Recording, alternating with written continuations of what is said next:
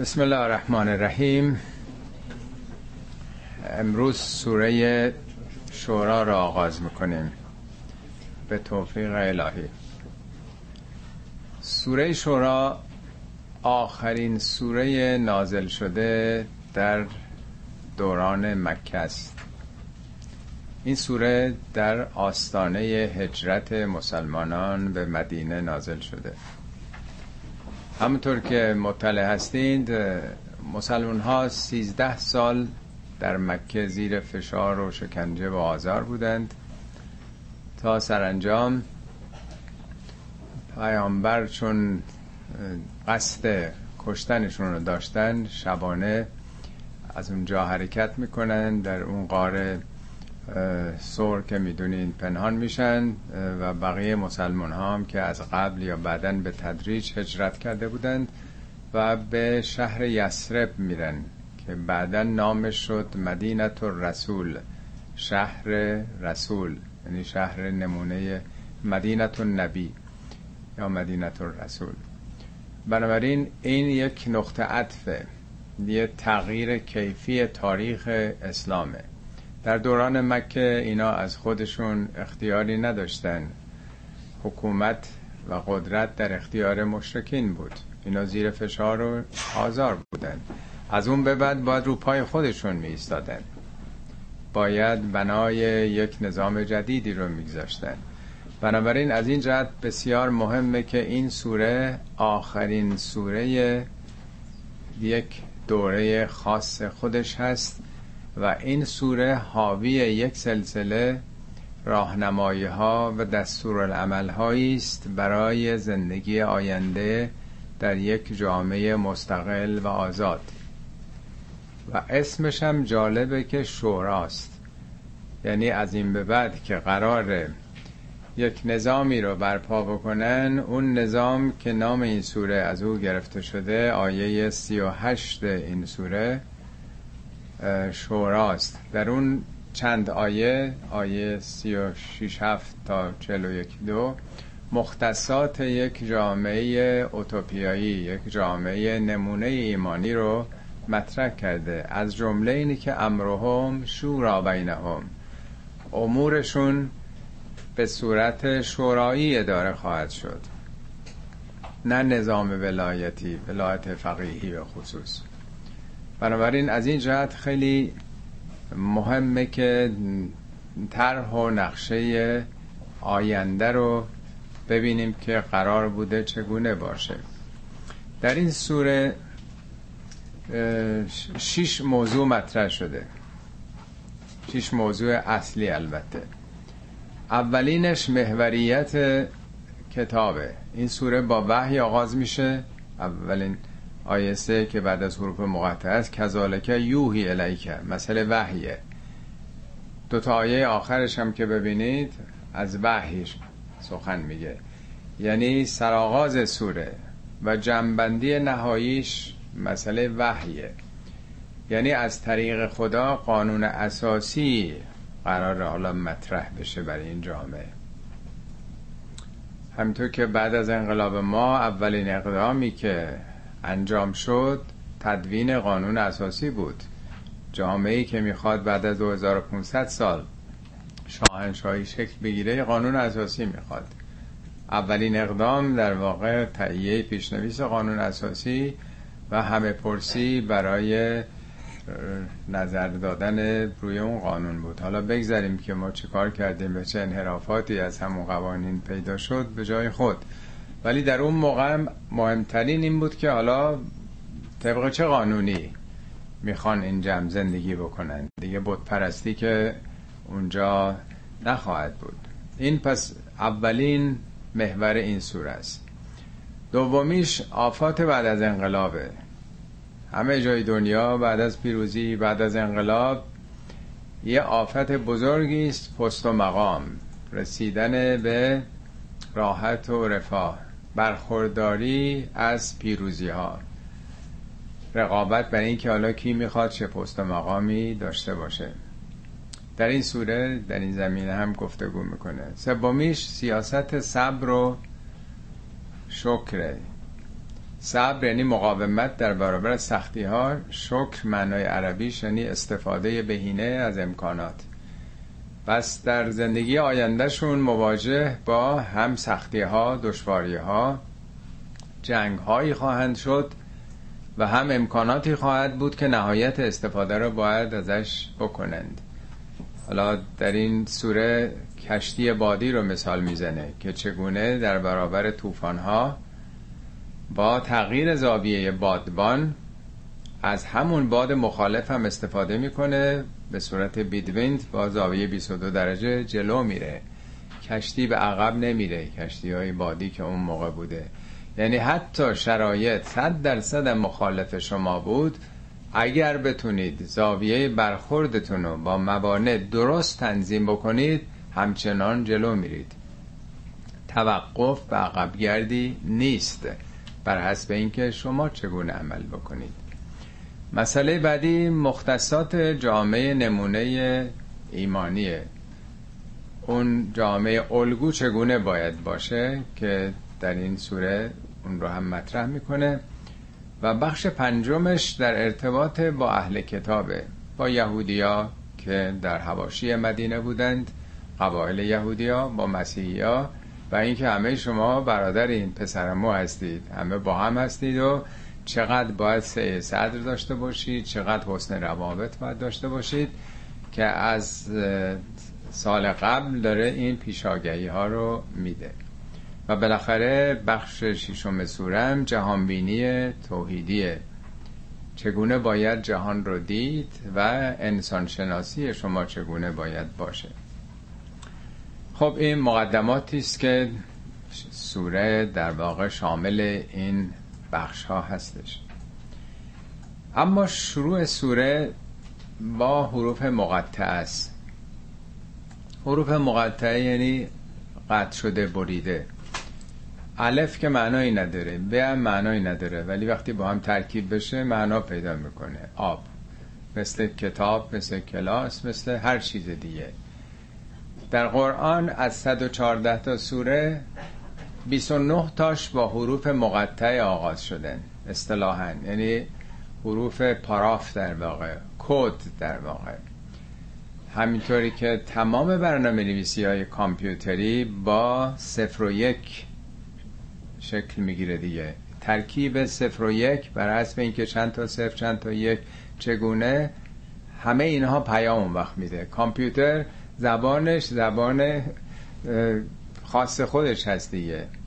ژنهای ما هم همینطور. با چهار تا حرف. تمام ژنهای بدن ما کدی که در ژنهای ما هست؟ چهار تا حرفن. با اون چهار تا ترکیب شده.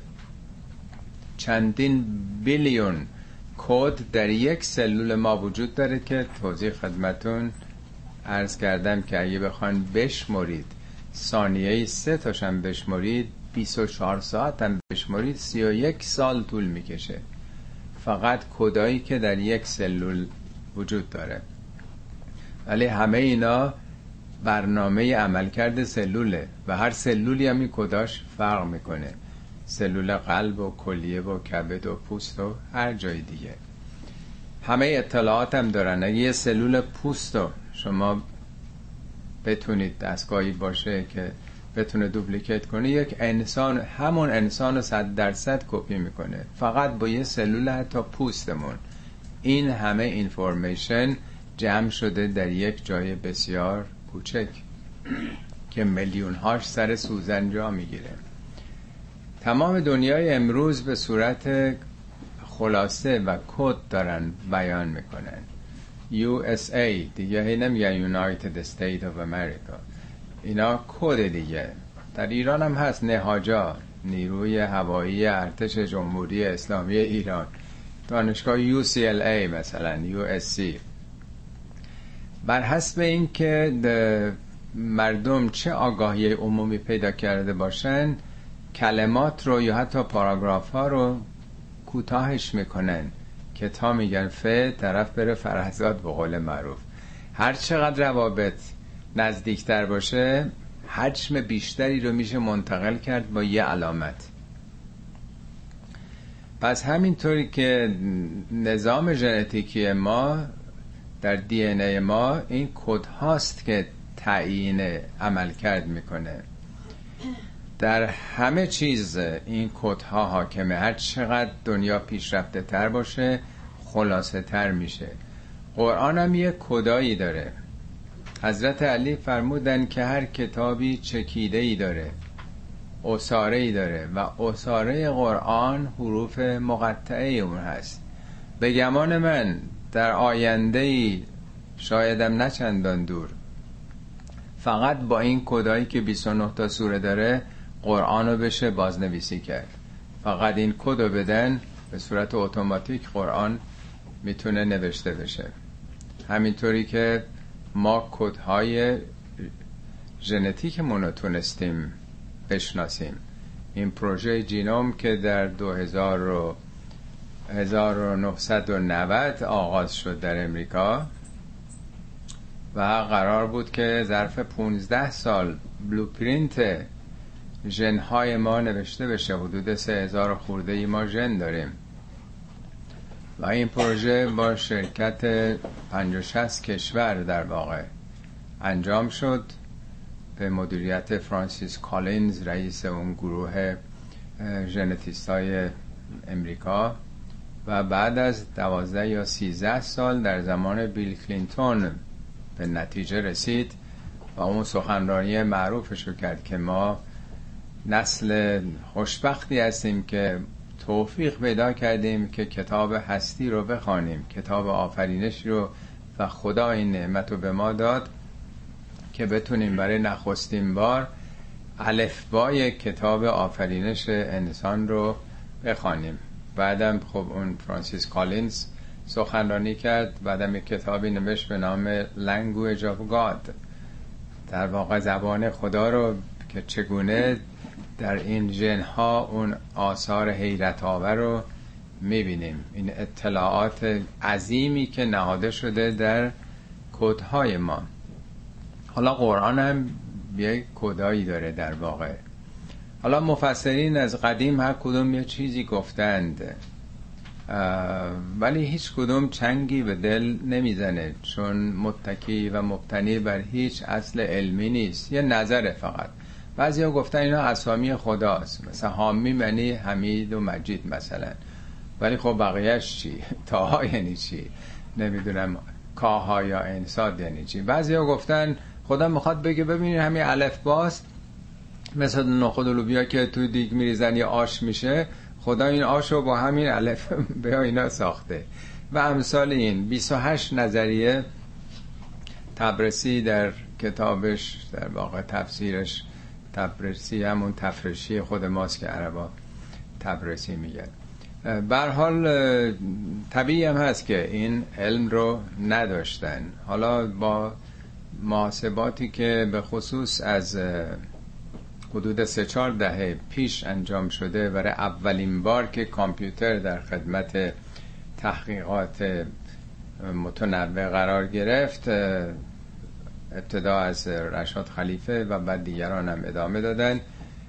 برخی از این کدها رو از طریق کامپیوتر از جمله عدد 19 رو پیدا کردن و تحقیقات گسترده ای تو این زمینه شده. حال نمی‌خوام خیلی وقتتون رو بگیرم. در 29 تا سوره قرآن که این کدها به کار رفته سوره شورا تنها سوره است که دو تا حروف مقطعه داره. هیچ سوره دیگه در قرآن نداره. یکی حامیمه که یه آیه محسوب شده یکی عین سین قاف.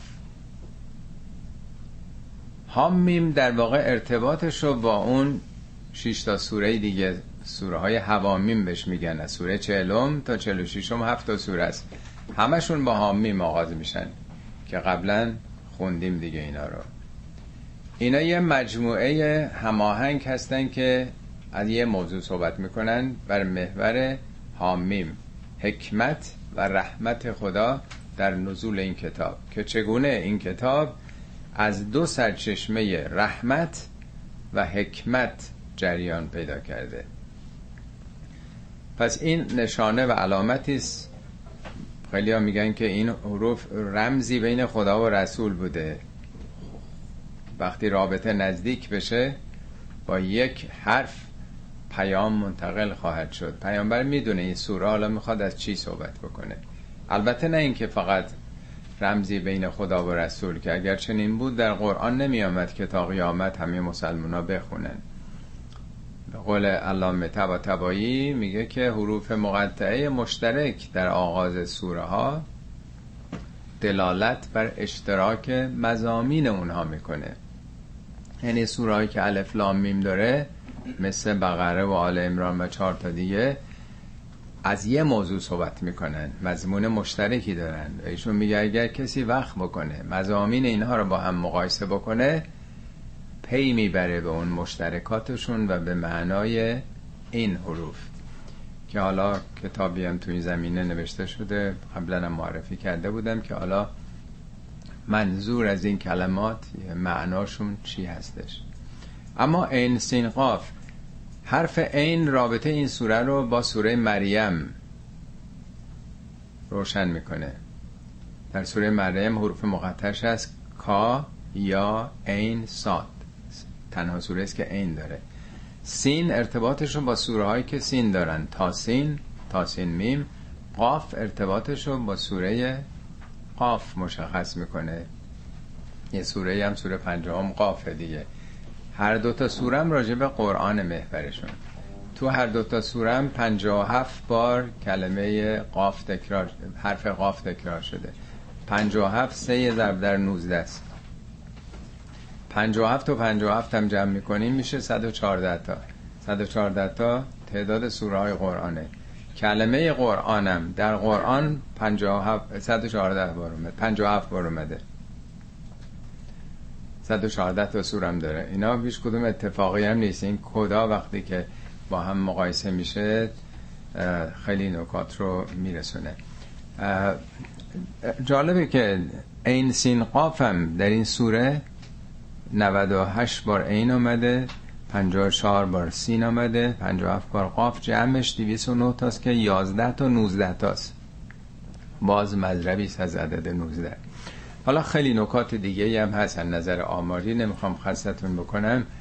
یعنی نه تنها از نظر معنا بلکه از نظر ریاضیات و آمار یه نظم حیرت در این سوره ها وجود داره. این 29 تا سوره همش راجب ساختار قرآنه. کتاب به معنی نظامات و اصول کلی. این 29 تا سوره حالا توضیحاتش هم مفصلی که میترسم که خستتون بکنم حالا بعد از این مقدمات سوره از اینجا آغاز میشه. کذالک یوهی الیک و الی الذین من قبلک الله العزیز الحکیم. کذالک یعنی این چنین چنین است. یوهی الیک که به سوی تو وحی کرده خداوند و الذین من قبل که و پیامبرانی کسانی که پیش از تو بودند. اون خداوندی که عزیز و حکیم عزیز مبالغه عزت. عزت یعنی ابرقدرت بودن دست بالاتر داشتن. اون ابرقدرتی که کارش رو حکمته. معمولا قدرتمندان زور و ضربت و از بین بردن و خون و خرابی و خسرانه. ولی خدا ابرقدرتی است که فرزانه است حکیمانه است کارش. لهو ما فی السماوات و ما فی الارض.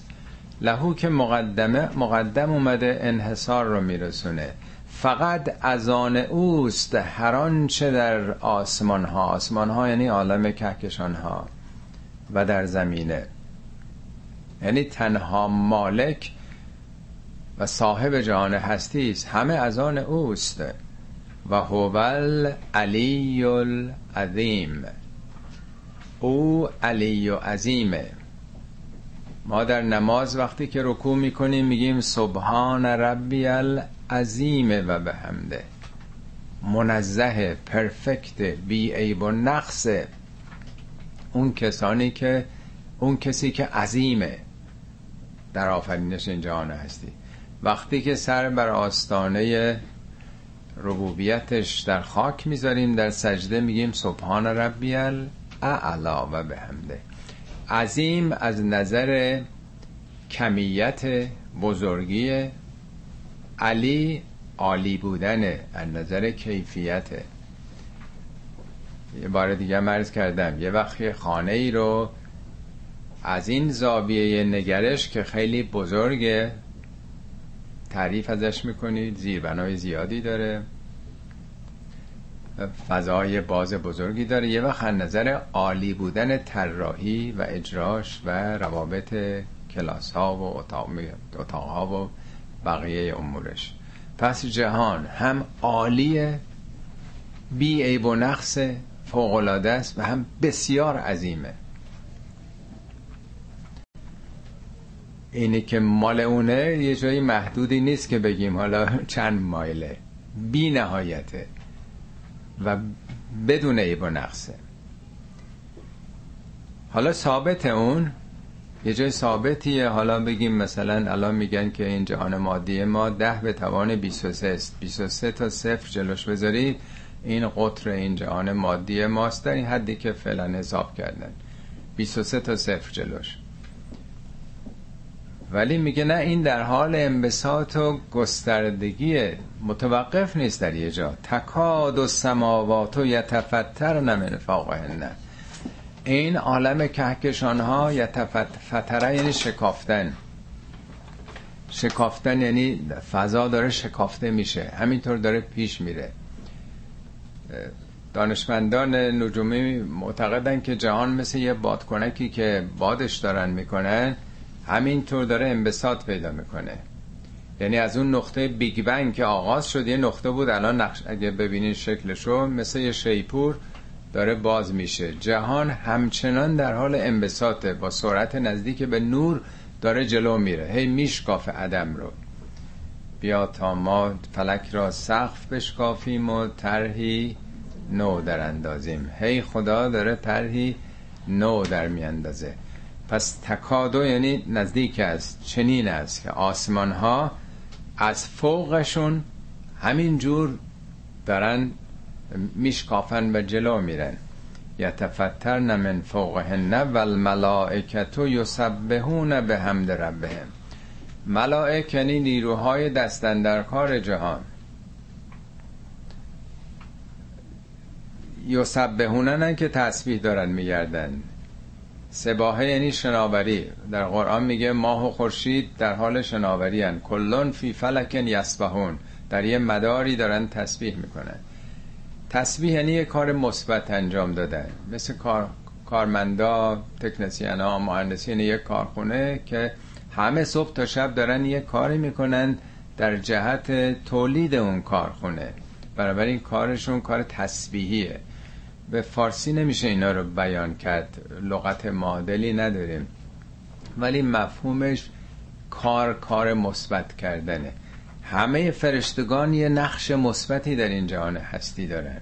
هر کدوم در یه گوشه ای دارن یه کاری می‌کنن. جاذبه یه نقشی داره. الکترومغناطیس یه نقشی داره.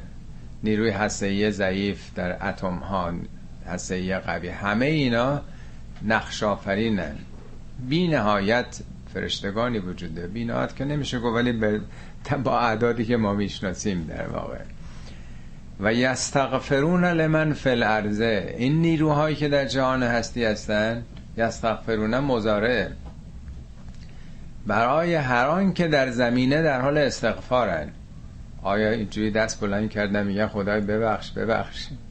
استغفارم معناش از اون ظاهری که فهمیدیم تفاوت داره. استغفار باب استفعال قفره است. قفره یعنی پاک کردن پالایش کردن. یعنی نیروهای دستن در کار جهان در خدمت پالایش اهل زمینن در جهت رشد و کمال بخشیدن به اونها هستن مثل اینکه بگیم معلمینه در مدرسه یا دانشگاه چیکار دارن می‌کنن؟ همه در حال استغفار برای دانشجویان هستن. معلمین همون فرشتگان در نظر بگیرید.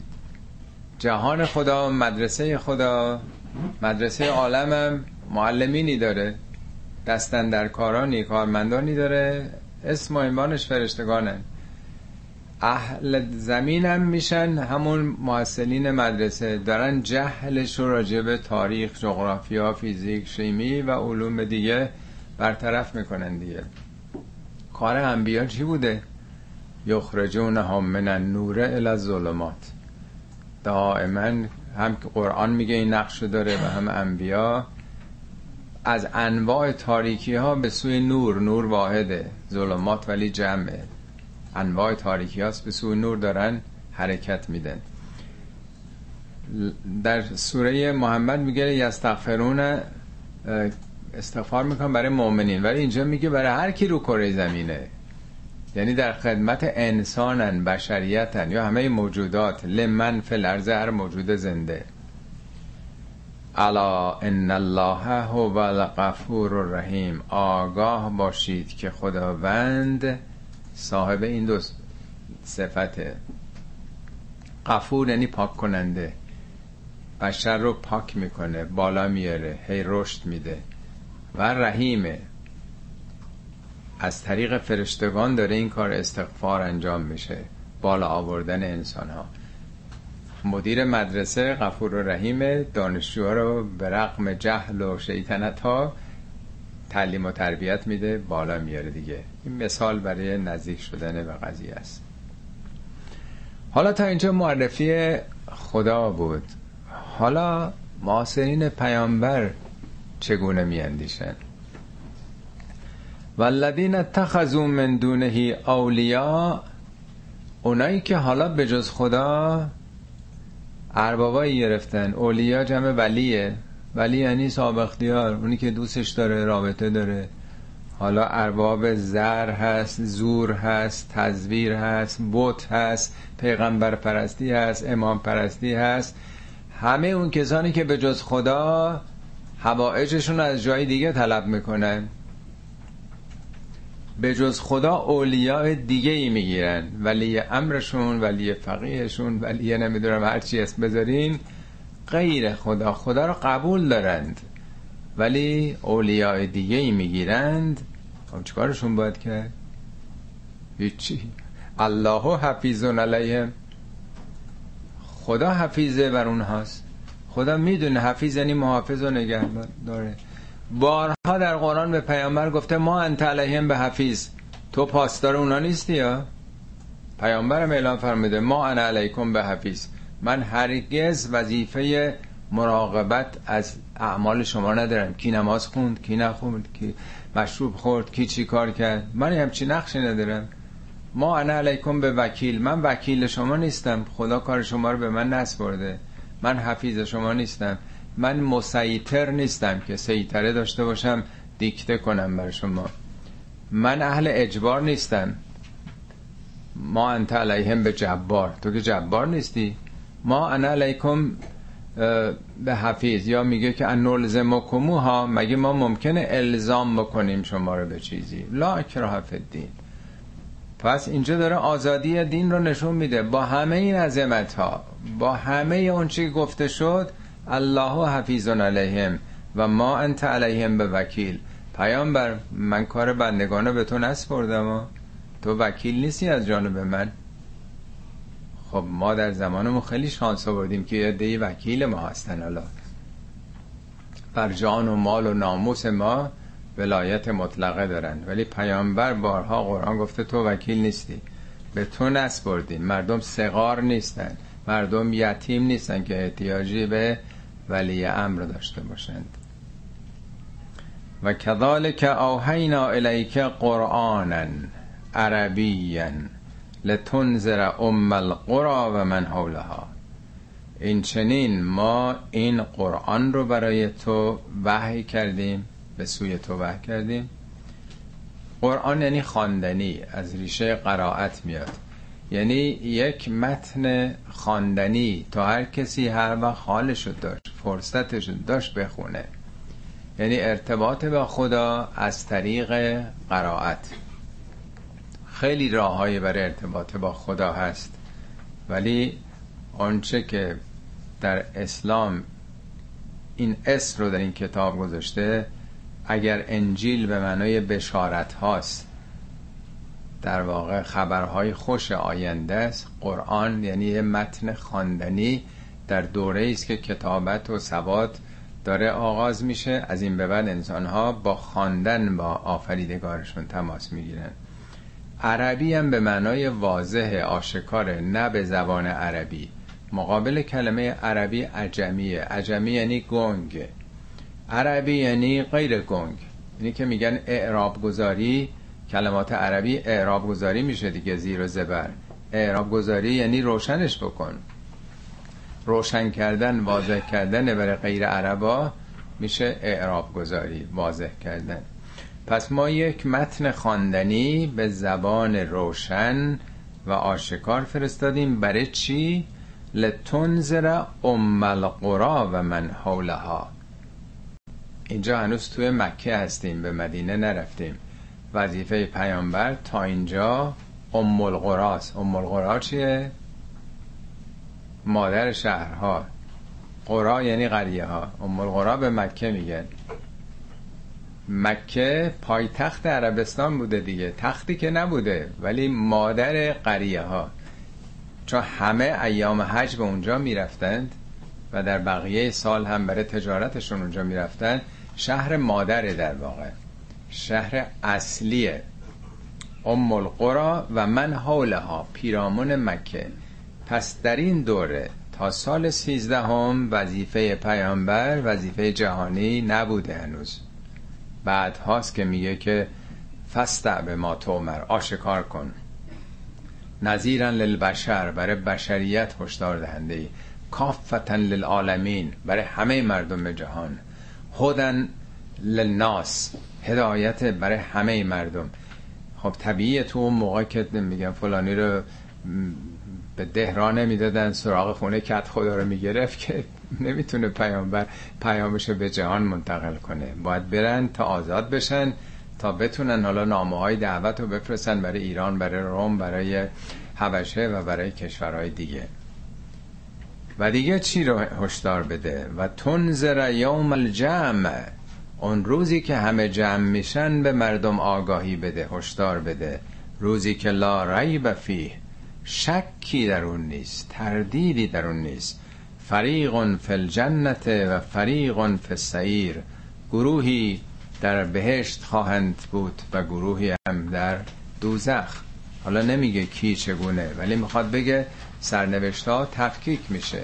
بعد از پایان سال یه دی قبول میشن کارنامه می‌گیرن وارد تحصیلات عالی دانشگاه میشن یه دی هم میمونن از اون تحصیلات عالی.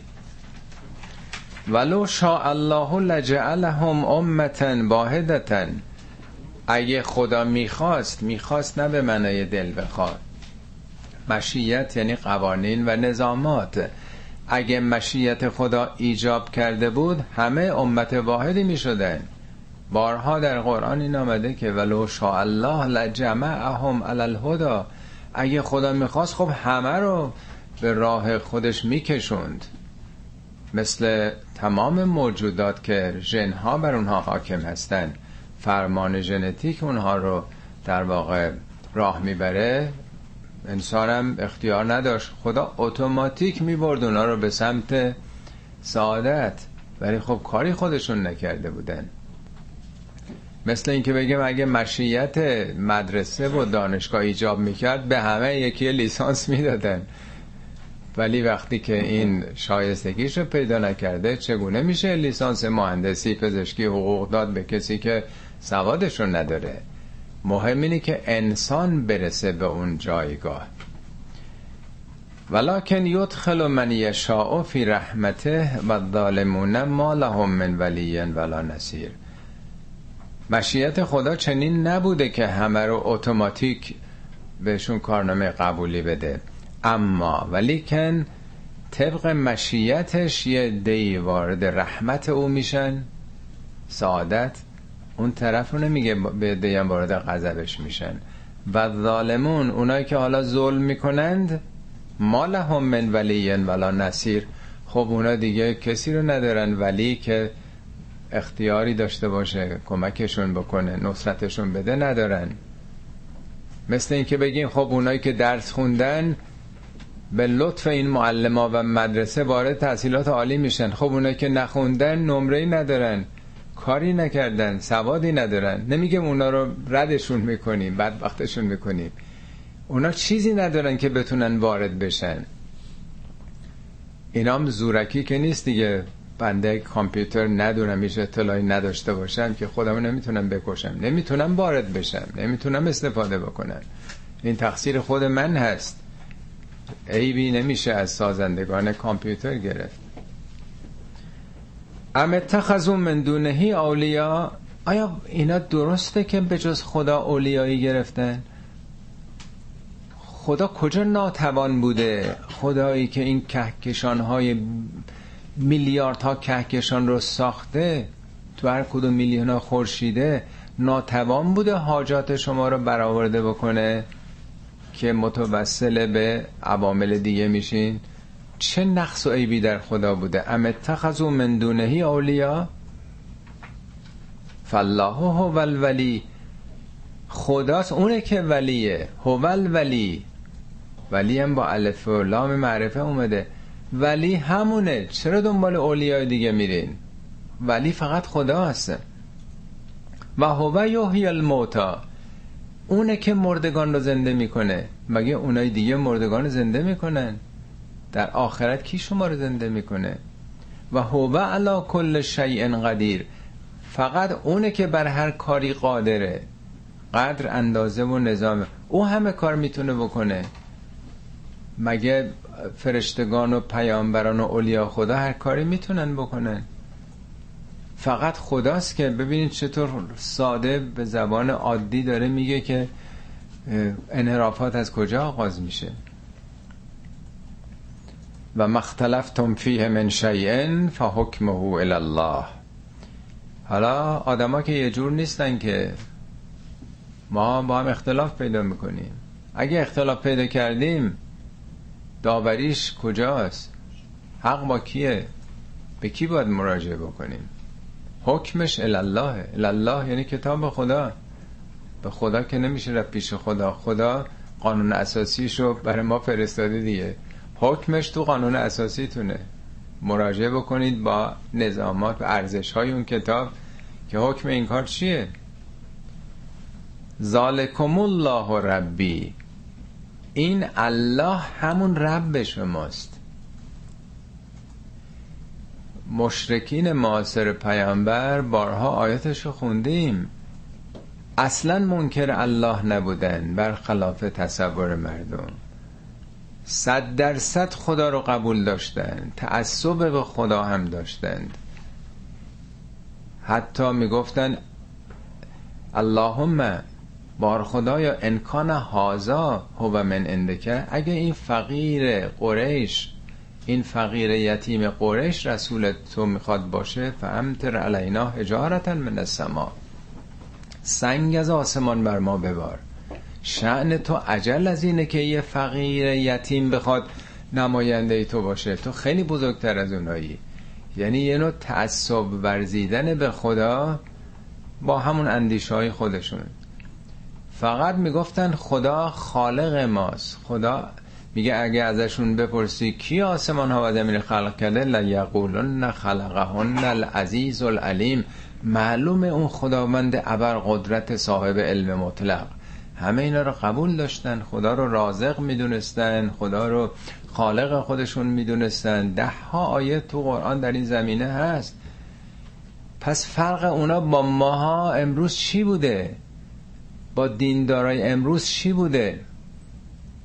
چه فرقیه که ما همه اونا رو منحرف می‌دونیم؟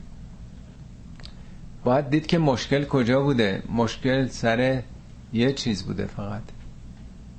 رب. خدا خالقه ولی کاری به ما نداره. ما زندگیمونو می‌کنیم. اربابای ما کسان دیگن یوسف وقتی تو زندان میندازن اولین حرفش به اون دوتا یار زندانیش چیه؟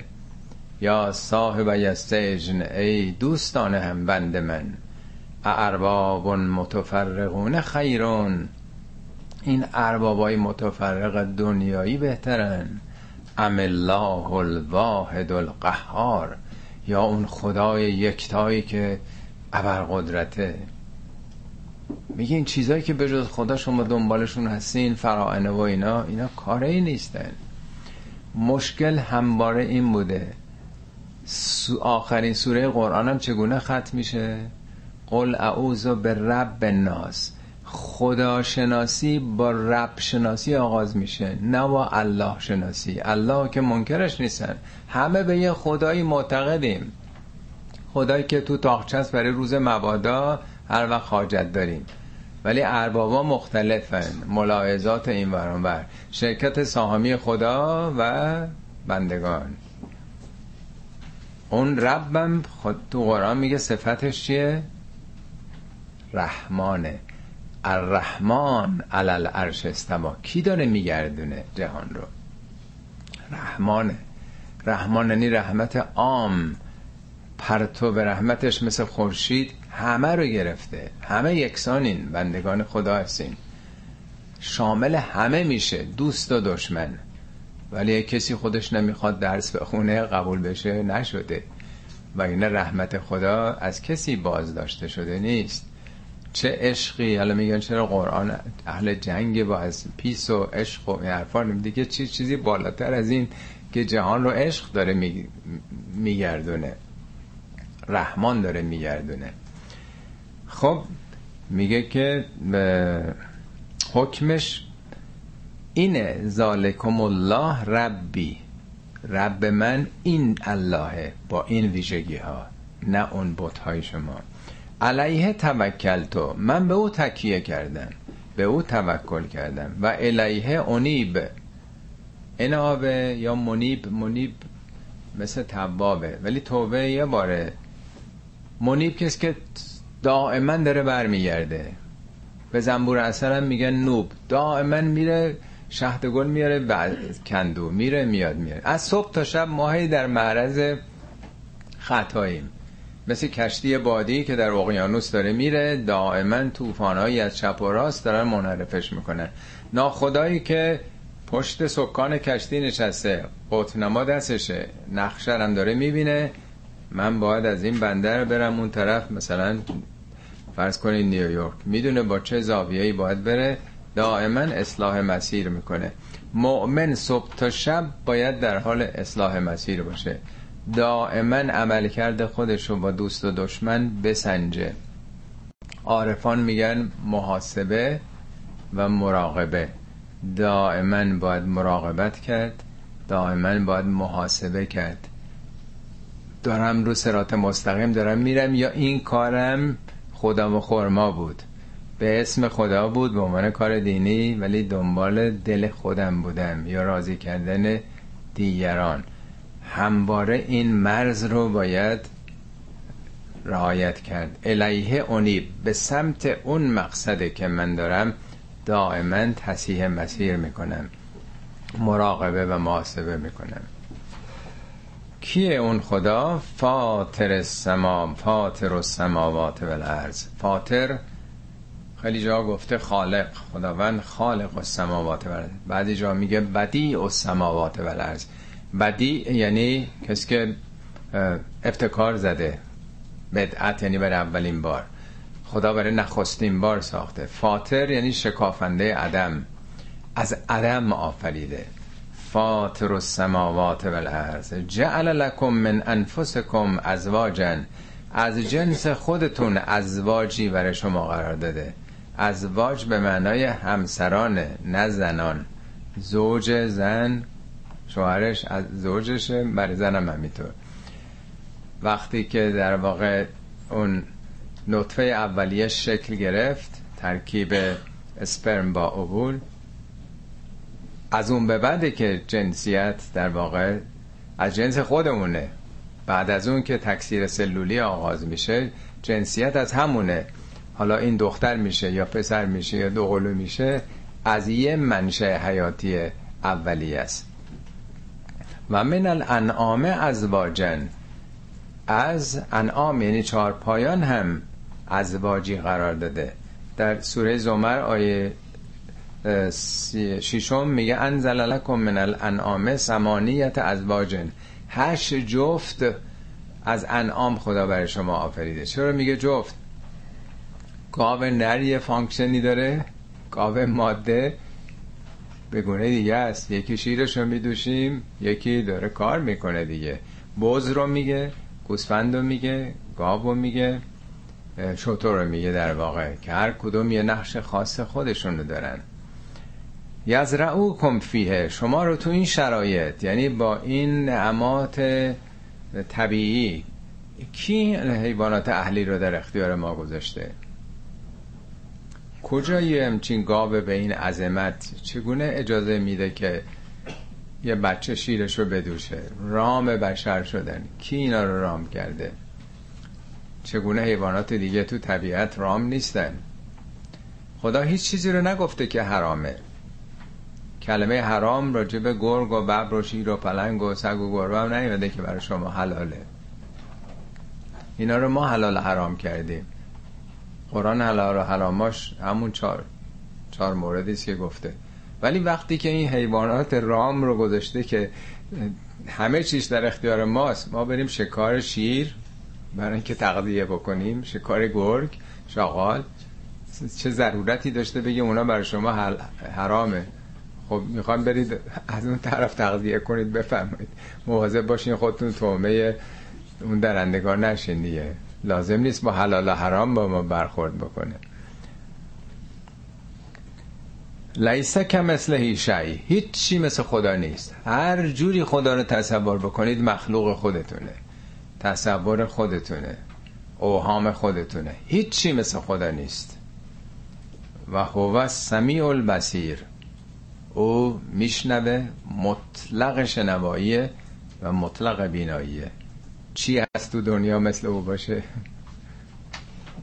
لهو مقالید و سماوات و مقالید جمع مقلاد مقلاد هم به معنای کلیده و هم گنجینه.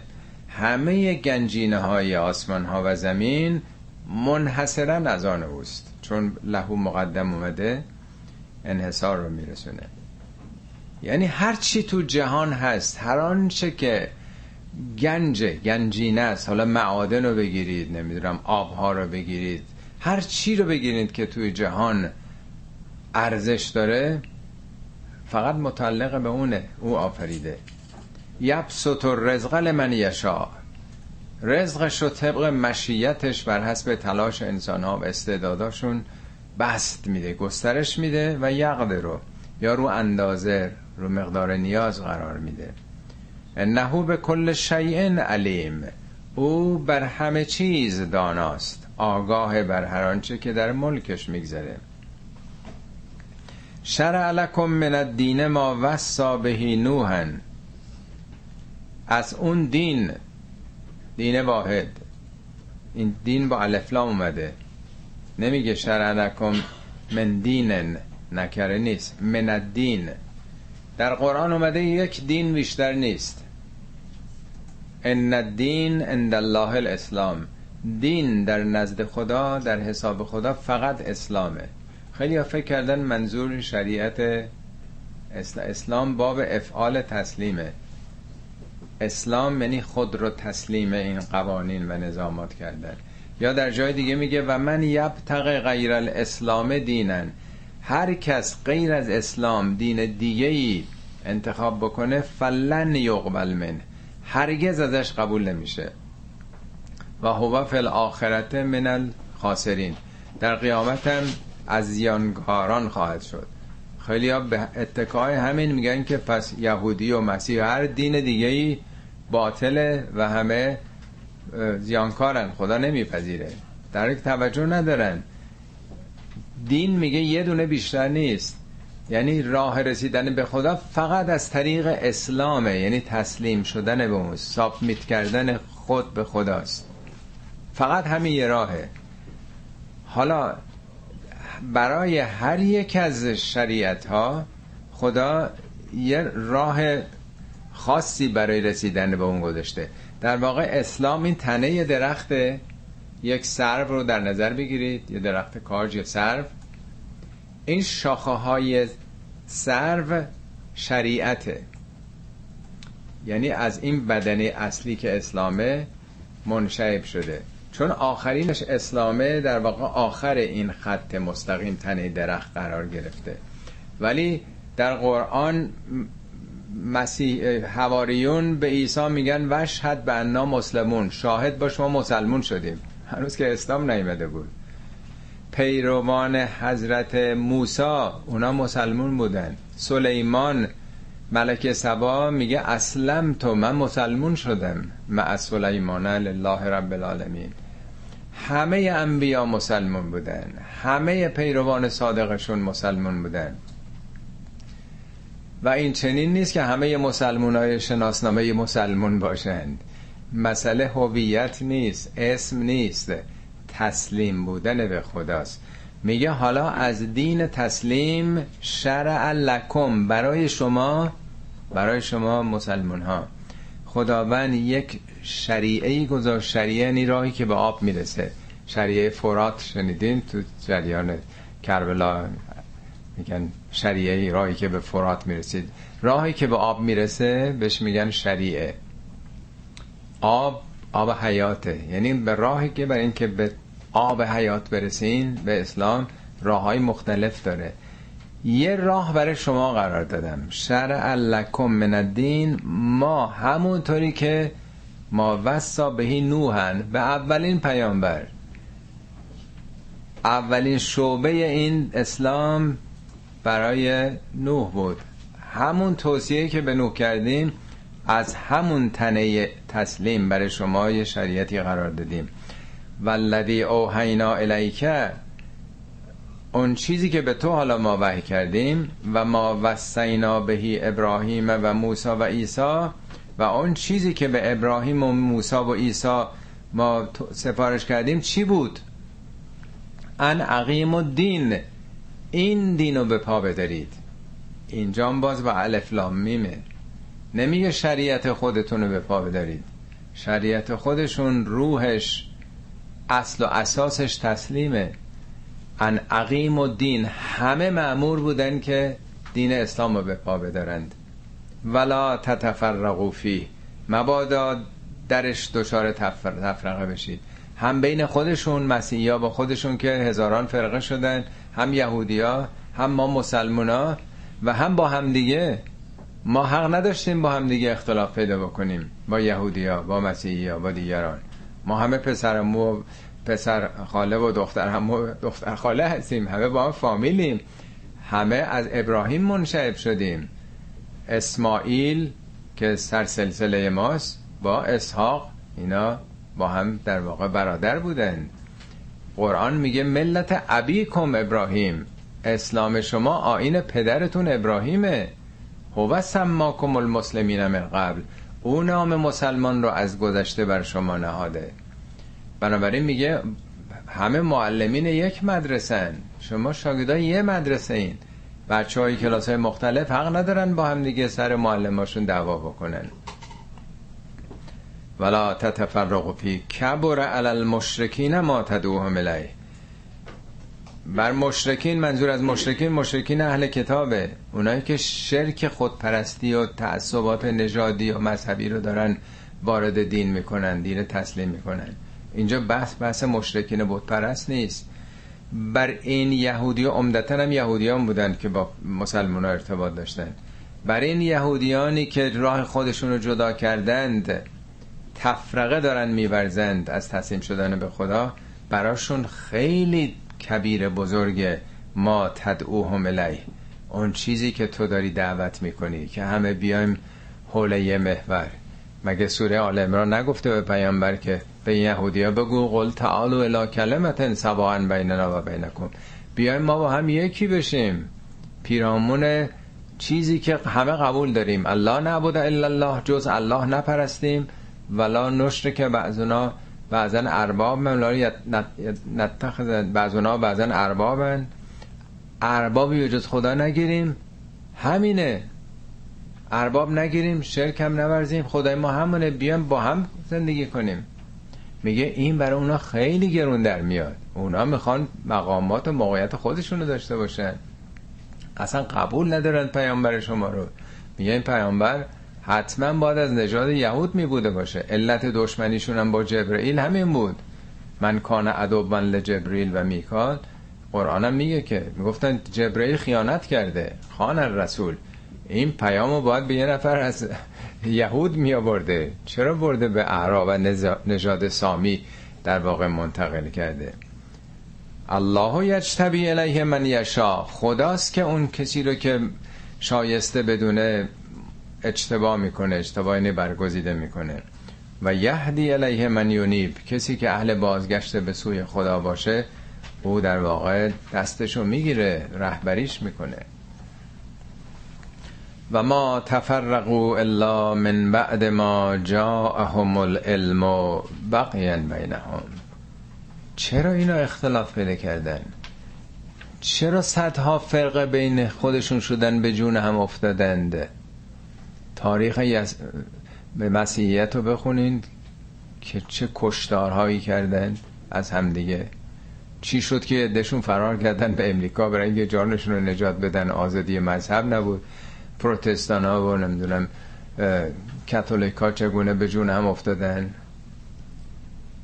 یهودی ها چطور دوازده فرقه بودن که خیلی هم بیش از اون شدن؟ چرا علت تفرقه چی بوده؟ و ما تفرقو الا دلیلش فقط همینه ولا غیر. و ما تفرقو الا من بعد ما جاءهم العلم. هیچ کدوم اینا از ناآگاهی نبوده نه اینکه ندونن. در جای دیگه قرآن چندی ما اومده که الا من بعد ما جاءهم البینات. دلایل صد درصد روشن براشون آمده بود. یعنی حقایق مثل آب روشن بود براشون. پس چرا اختلاف پیدا کردن؟ بقین بینهم. بقیی که بینشون بود. بقی یعنی خوی تمامیت طلبی. برتری طلبی سلطجویی زیاده خواهی. این کلمه بغ مفسد فل ارز باقی شنیدین دیگه این اصطلاحات تو ایران. باقی یعنی کسی که تجاوز به حقوق دیگران می‌کنه. به بدکارم در زبان عربی به زن بدکارم میگن بقی دیگه. وقتی که حضرت مریم عیسی رو در آغوش گرفته به شهر میاره میگه یا مریم ما کان ابو کم رأسوئن پدرت که آدم بدی نبود و ما کان امه که بقیین. مادرت هم که فاحشه نبود. این چه کاریه که تو کردی؟ بقیین. یعنی اون کسی که از اون حد می‌خواد تجاوز بکنه. یه عمله چرا اینو اختلاف پیدا کردن؟ قدرت طلبی. حالا تو زمان ما تمام کاسه کوزش رو سر اسلام میشکنن اسلام اینجوریه که انقدر اختلاف دارن به جون هم میفتن. ریشش چیه؟ چه ربطی به اسلام داره؟ به قرآن داره؟ چرا ما بعد از انقلاب وقتی همه قبلا با هم بودیم همه با هم چگونه همه با من شد؟ چگونه مثل نارنجکی که منفجر بشه همه پرت شدن از یه طرف ملیگران اینا ملیگران اینا نمی‌دونم منافقن اینا نمی‌دونم. از اول انقلاب این اختلاف ها بوده. از اول مشکل لیبرال ها بود. بعد بنی سعد اومد که اول گفتن که این دیگه پدرش هم روحانیاتون از چه تجلیلایی از بنی سعد. بعد می‌گفتن امریکا اینو نفوذ داده بوده. بعد دوران موسوی شد و اختلافات زمان موسوی میاد تون اختلاف یه طرف دولت بود یه طرف هم مجلس و شورای نگهبان. بعدش دوران آقای خاتمی. همه اینا برگزیده بود. همه بعد اینا شدن خائن. بعد آقای هاشمی چقدر دیگه علیه هاشمی. حالا که روحانی یعنی همیشه این اختلافات جریان داره تمام شدنی هم نیست. فقط علی مونده و حوزش. به یه جا منتهی میشه. همه راه ها به قوم ختم میشه دیگه نیست؟ فرانسوی هم به قوم میگن دیگه نیست؟ قوم دیگه در واقع. خب مشکل پس چیه؟ همین منیت هاست ایگو هاست. خدا رحمت کنه مرحوم آیت الله زنجانی رو از مراجع مهم بود. خدمتشون بودیم. گفتش که ما همه با هم درس خوندیم در قوم و نجف. هم هم سواد همدیگه رو می‌دونیم. هم کلاس همدیگه بودیم. ولی چرا مرجع واحد انتخاب نمیشه؟ برای اینکه هیچ کدوم حاضر نیستیم بگیم اون یکی سوادش بیشتر از ماست. خود ایشون البته اون موقع می‌گفت که آقای بله اسمشون الان یادم رفت موقع بله نه خیر می‌گفت که بهتر از همه ما درس خونده و علم و اطلاعاتش در این مورد بیشتره. به حال ولولا کلمتون سبقت من ربک الى اجل مسما لقضی بینهم. اگر نبود اون کلمه ای که از جانب خدا پیشی گرفته. کلمه یعنی عامل مؤثر تأثیر گذار. یک قانونی خدا گذاشته. این قانون سبقت من من ربک. نسبت به قانون علت و معلولی پیشی گرفته. یعنی طبق قانون خدا هر عملی باستاب خودشو داره بلافاصله. ولی شما یک عمر می‌تونید خلاف بکنید خطا بکنید. حتی پیامبران خدا رو کشتن آب از آب تکون نخورده. داستان کربلا اتفاق افتاد که در آستانش هستیم. اهل بیت پیامبر قتل عام کردن. البته بعدا انقلاباتی اتفاق افتاد خیلی از اونا کشته شدن. ولی خدا نیومد که اون قاتلا رو سرشون رو ببره بکشتشون یا دستشون رو بگیره نتونن این جنایت رو بکنن. یک مکانیزمی پیشی گرفته بر قانون عمل و عکس عمل که مانع از ریاکشن فوری میشه. تا یک عمر. میگه اگر اون قانون نبود الا اجل مسما تا یک اجل سرآمدی که مشخص شده یعنی تا پایان عمرت تا پایان دنیا. لقوزی بینهم. اگر غیر از این بود بلا فاصله دامنتون می‌گرفت. هر عمل خطایی می‌کردید دامنتون می‌گرفت. این شاید بیش از ده بار در قرآن به زبانهای مختلف گفته شده. درست مثل اینکه ما بسیاری از بیماری ها رو فرض کنید سل. این ممکنه اون بمونه تو بدنمون سالها ده 20 سالم بمونه. اکتیو نمیشه. یا حتی ایدز. ایدز هم در واقع مدتی میمونه. اینطور نیست که بلافاصله بیاد. یعنی خدا نظامی گذاشته که اون چی که کسب می‌کنید از زشتی ها این در واقع در کمون میمونه. در وجودتون در شخصیتتون در سلول هاتون میمونه. تا پایان عمرتون. اتفاقی که میفته بعد از اونه. دامنتون گرفته نمیشه تو دنیا. و ان الذين اورثوا الكتاب من بعدهم لفی شک منهم مریب. اونایی که حالا وارث این کتاب شدن تورات و انجیل در از این مسئله شک دارن. فکر می‌کنن لابد کار ما خوبه که هیچ اتفاقی نمیفته متوجه نیستن که اگر اتفاقی نمیفته خدا یک رحمتی کرده یک مهلتی داده تا دامنتون رو نگیره این اعمال. تا پایان عمرتون اتفاقی نمیفته. آخرین آیه هم می‌خونیم البته سوره هنوز ادامه داره. این آیه هم در واقع دستور العمل در ارتباط با اهل کتابه. بچه های کلاس دیگه کلاس قبلی. ده تا دستور آمده. فل ذالک فدعو پیامبر. یا به تبع پیامبر همه مؤمنین. برای این کار دعوت کن. برای این یعنی چی؟ این چیه؟ دین توحیدی تسلیم به خدا وحدت. پس اولین درسش در واقع وحدته. وستقم کما امرته استقامت کن. کار سختیه. آدم در برابر مخالفین دشمنان بتونه تحمل بکنه. وستقم کما امرته اونطوری که معموری به اون شکل به اون شیوه که به تو امر کردم استقامت هم از کلمه قائمه.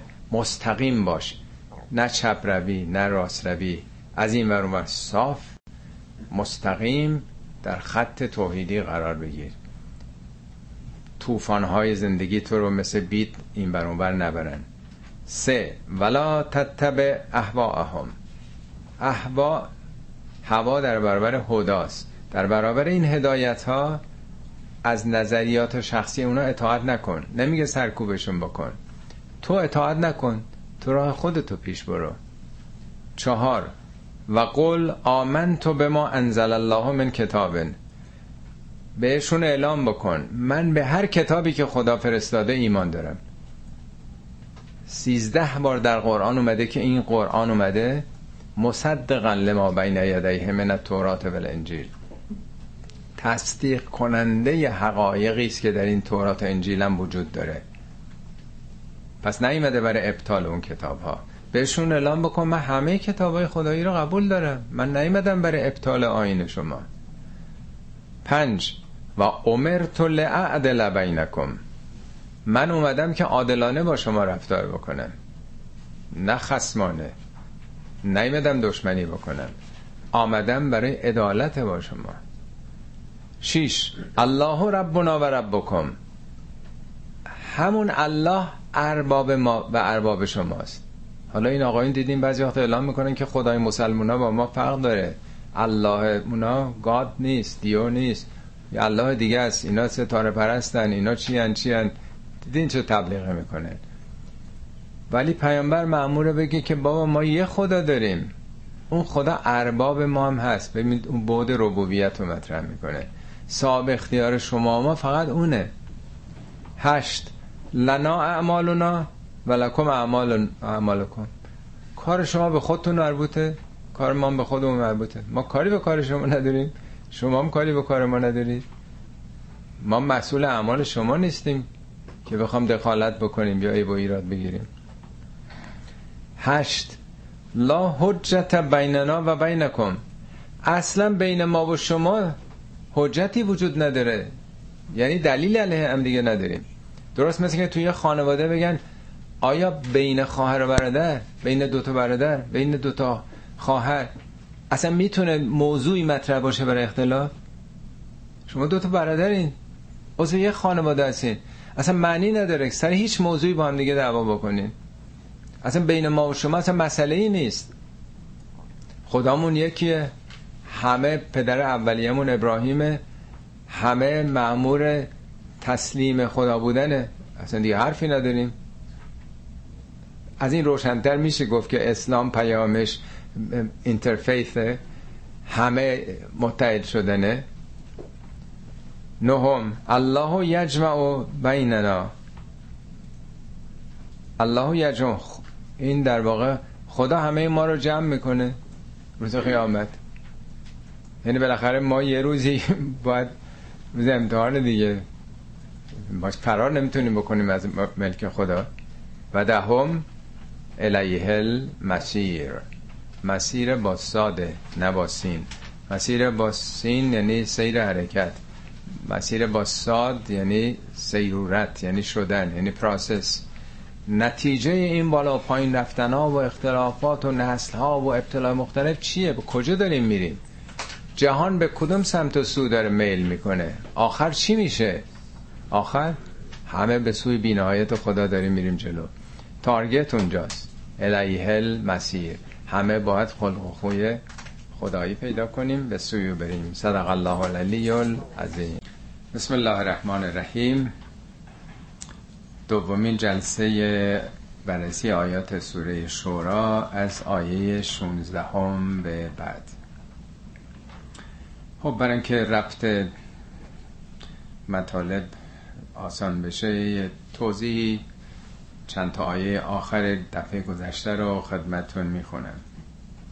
از آیه 13 مضمونش اینه که ما از اون دین واحد برای نوح یک شریعه ای گشودیم برای اون. یعنی در واقع تشبیه می‌کنه دین رو به یک رودخانه. میگه دین یک دین بیشتر نیست پیش خدا. فقط یه رودخانه است. اسمش اسلامه. به نام تسلیم باب افعال خود رو تسلیم حقایق کردن. از منیت ها از ایگوها از تمام تعصبات فردی خانوادگی قومی نژادی رها شدن و تسلیم حق بودن. این یکیه تو دنیا. چند تا دین نداریم. دین خدایی فقط یکیه. شریعه یعنی راهی که به آب می‌رسه از نظر زبان عربی.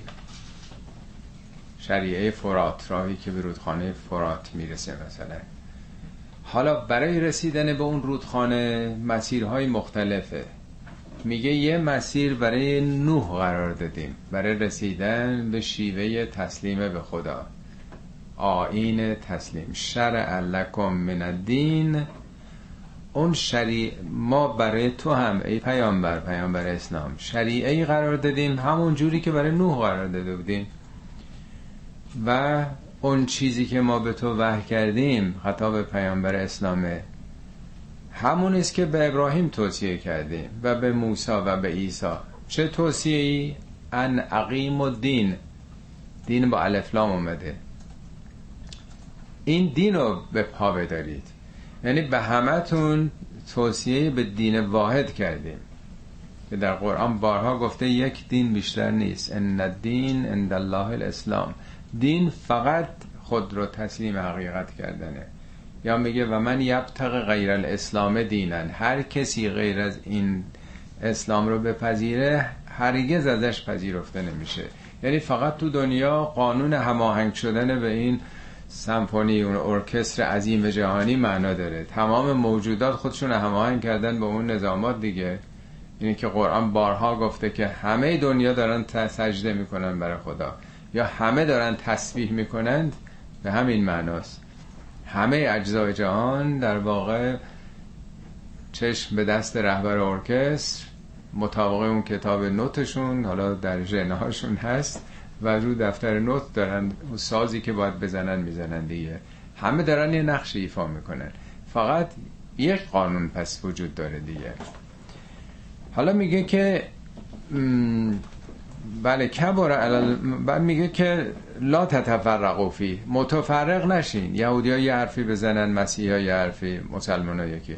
همتون دنبال یه حقیقتین. یک رودخانه بیشتر نیست. میگه این سخن تو خیلی سنگین میاد. بر اونایی که شرک میبرزن تعصبات قومی نژادی مذهبی این حرفا رو دارن براشون خیلی سخته که همه یکی بشیم. همه حول محور خدا و تسلیم به حقایق اون. البته هر کسی مطابق شریعت خودش ولی دعوا نداریم. درست مثل اینکه بگیم توی مدرسه اصلا معنی نداره که شاگردای کلاس مختلف با هم دعوا بکنن. یه مدرسه است یه هدف داره. همه معلمین رو هم مدیر مدرسه استخدام کرده. حالا یه عده سنشون کمتر تازه اومدن یه معلم ساده تری دارن. ولی هرچی بیان بالاتر معلم های دیگه میان درس های مفصل رو میگن. و اینا نه بین مخت... معلم ها اختلاف هست نه اصلا تفاوتی بین این کلاس ها هست. همه یه هدف دارن. میگه اینی که هممون یکی هستیم برای اونایی که اون منیت ها رو می‌خوان دخالت بدن. شرک یعنی به جز خدا یه چیزی رو هم شریک بکنن. دعواهای کلاس های مختلف با هم سال اولی و سال دوم یا همون ایگوها در واقع. بعدم میگه که اینا هم دچار تفرقه نشدند مگر بعد از اینکه علم و آگاهی براشون آمده بود. یعنی این دعواها تقصیر کتاب نیست تقصیر معلمان نیست. این دعواها تقصیر منیت های خودشونه. اختلاف هایی که کلاس های مختلف دارن مثل دانشگاه یادتونه که دانشگاه پزشکی ها با فنی با دانشگاه همش توی مسابقات یه رقابت های علیه هم جوک بگن. خب در دین هم همینطوره. یعنی این تعصبات همیشه حاصل میشه. این اختلافات همیشه هست. یادم تو سربازی به ما می‌گفتن شما باید همیت قسمتی داشته باشید. یعنی قسمت شما گروهان شما همیت یعنی حمایت از خودی بکنید. فقط خودتون. می‌خواستن رقابت ایجاد کنن. مثلا تو رژه پای محکمتر بزنید. یا اون آدابی که بود. خیلی تشویق می‌کردن که تعصب داشته باشیم تعصب واحد خودمون گروهان خودمون مثلا. ولی در دین که این تعصبات نیست همه یه هدف دارن. بعدم میگه که خب اینا علت این تعصباتشون ناشی از قدرت طلبی هست می‌خوان سیادت و ریاست و موقعیت خودشون حفظ بکنن. بنابراین حاضر نیستن که اون امتیازات رو از دست بدن. میگه با وجود این ای پیامبر فلذالک فدعو تو برای این دعوت بکن. دعوتت از مسیحی ها از یهودی به خصوص از یهودی چون اطراف مدینه یهودی ها بودن. دعوتت رو توحید باشه. و محکم باش. وستقم کما امرته بر این شیوه استقامت کن. یعنی منیتی رو چیزی رو دخالت نر. همش دنبال به تعبیر امروز اینترفیث به صلاح این ارتباط های ایمانی با همه پیروان ادیان دیگه و دنبال نظریات و منیت ها این هم نباش و به اینا اعلام بکن به غیر مسلمان که ما قول آمن تو به ما انزل الله من کتابن بگو من به هر کتابی نازل شده تورات انجیل هر چی خدا فرستاده من همه اینا رو قبول دارم. من معمورم که با عدالت با شما رفتار کنم. برای جنگ و دعوا و اختلاف من نیومدم همون اللهی که همه قبول داریم ارباب ما اونه. الله ربنا و ربکم. لنا اعمالنا و لکم اعمالکم. کار ما به خود ما مربوطه کار شما به خودتون مربوطه. ما اصلا فضولی نمی‌خوایم بکنیم که شما این چرا اینجوری دین داری می‌کنین چرا اونجوری داری می‌کنین. ببینید وقتی به اونا داره میگه به یهودی و مسیحی وای به حال این دعوایی که بین ما هست. چرا اینجوری نماز خوندی؟ چرا سنیا قنوت نمیگن چرا دستشون رو میبندن؟ هزار جور ای و ایراده به اونا میگه اصلا به ما ارتباطی نداره که شما چگونه با خدا ارتباط پیدا می‌کنی. لا حجت بیننا و بینکم. اصلا بین ما و شما حرفی نیست. هیچ دلیلی علیه همدیگه ما نداریم. عرض کردم اون دفعه مثل خواهر برادرای یه خانواده. مثلا معنی نداره که توی خانواده با هم دیگه دعواشون بشه. و خداوند بین ما و بین شما روزی جمع خواهد کرد. ما می‌دونیم در برابر خدا مسئولیم. یه روز باید پاسخگو باشیم. و الیه المسیر پایان این جریانم به سوی اونه. همه داریم تکامل پیدا می‌کنیم و به سوی خدا میریم. تا اینجا خب خوندیم آخرین آیات دفعه گذشته. خواستم توضیح بدم که بحث از چی بود. حالا یه هفته فاصله افتاده و گفتیم شاید محور سخن رو فراموش کرده باشید. ولی با وجود این یهودی ها اصلا قبول نداشتن مسلمان ها رو. انتظار اونها این بود که یک کسی از بین خودشون یعنی از نژاد خودشون به پیامبری مبوس بشه. پیام... کاملا تو کتابشون داشتن هم یهودی ها و هم مسیحی ها که کسی خواهد آمد. اینا هستش تو تورات و انجیل هم الان هست. ولی فکر می‌کردن که از خودمون باید باشه. این میشه شرک دیگه. یعنی حتما این تعصبات نژادی قومی باید باشه. بنابراین باور نمی‌کردن. از نسل اسماعیل. چون ابراهیم دو تا پسر داشت. یکی اسحاق بود یکی اسماعیلی که بزرگتر بود. انبیای بنی اسرائیل همه از اسحاقن اسحاق یه پسری به نام یعقوب داشت همه فرزندان یعقوب دیگه. اصلا قبول نداشتن که اون مال اون خانواده است اون اون نسل. مادر اون مثلا هاجر بوده که اون مثلا کنیز مثلا سارا بوده. یه همچین تعصبات طبقاتی. بنابراین جدال می‌کردن احتجاج می‌کردن که ثابت کنن شما باطلین و پیامبرتون بر حق نیست. حضرت عیسی هم که آمد اون رو هم قبول نداشتن همیشه این دعواها هست. میگه والذین یهاجون فی من بعد مستجیب له. والذین منظور همون یهودی ها هستن چون با مسیحی ها سالهای خیلی بعد مسلمان ها ارتباط پیدا کردن دور بر مدینه همش قبایل یهودی بودن اونایی که یوهاجونه یعنی محاجه کردن یعنی یکی بدو کردن جدال کردن درباره چی؟ فلاح اونام خدا رو که قبول داشتن منکر خدا که نبودن مشرکین هم خدا رو قبول داشتن. یعنی این تلقی از خدا نوع خداشناسی.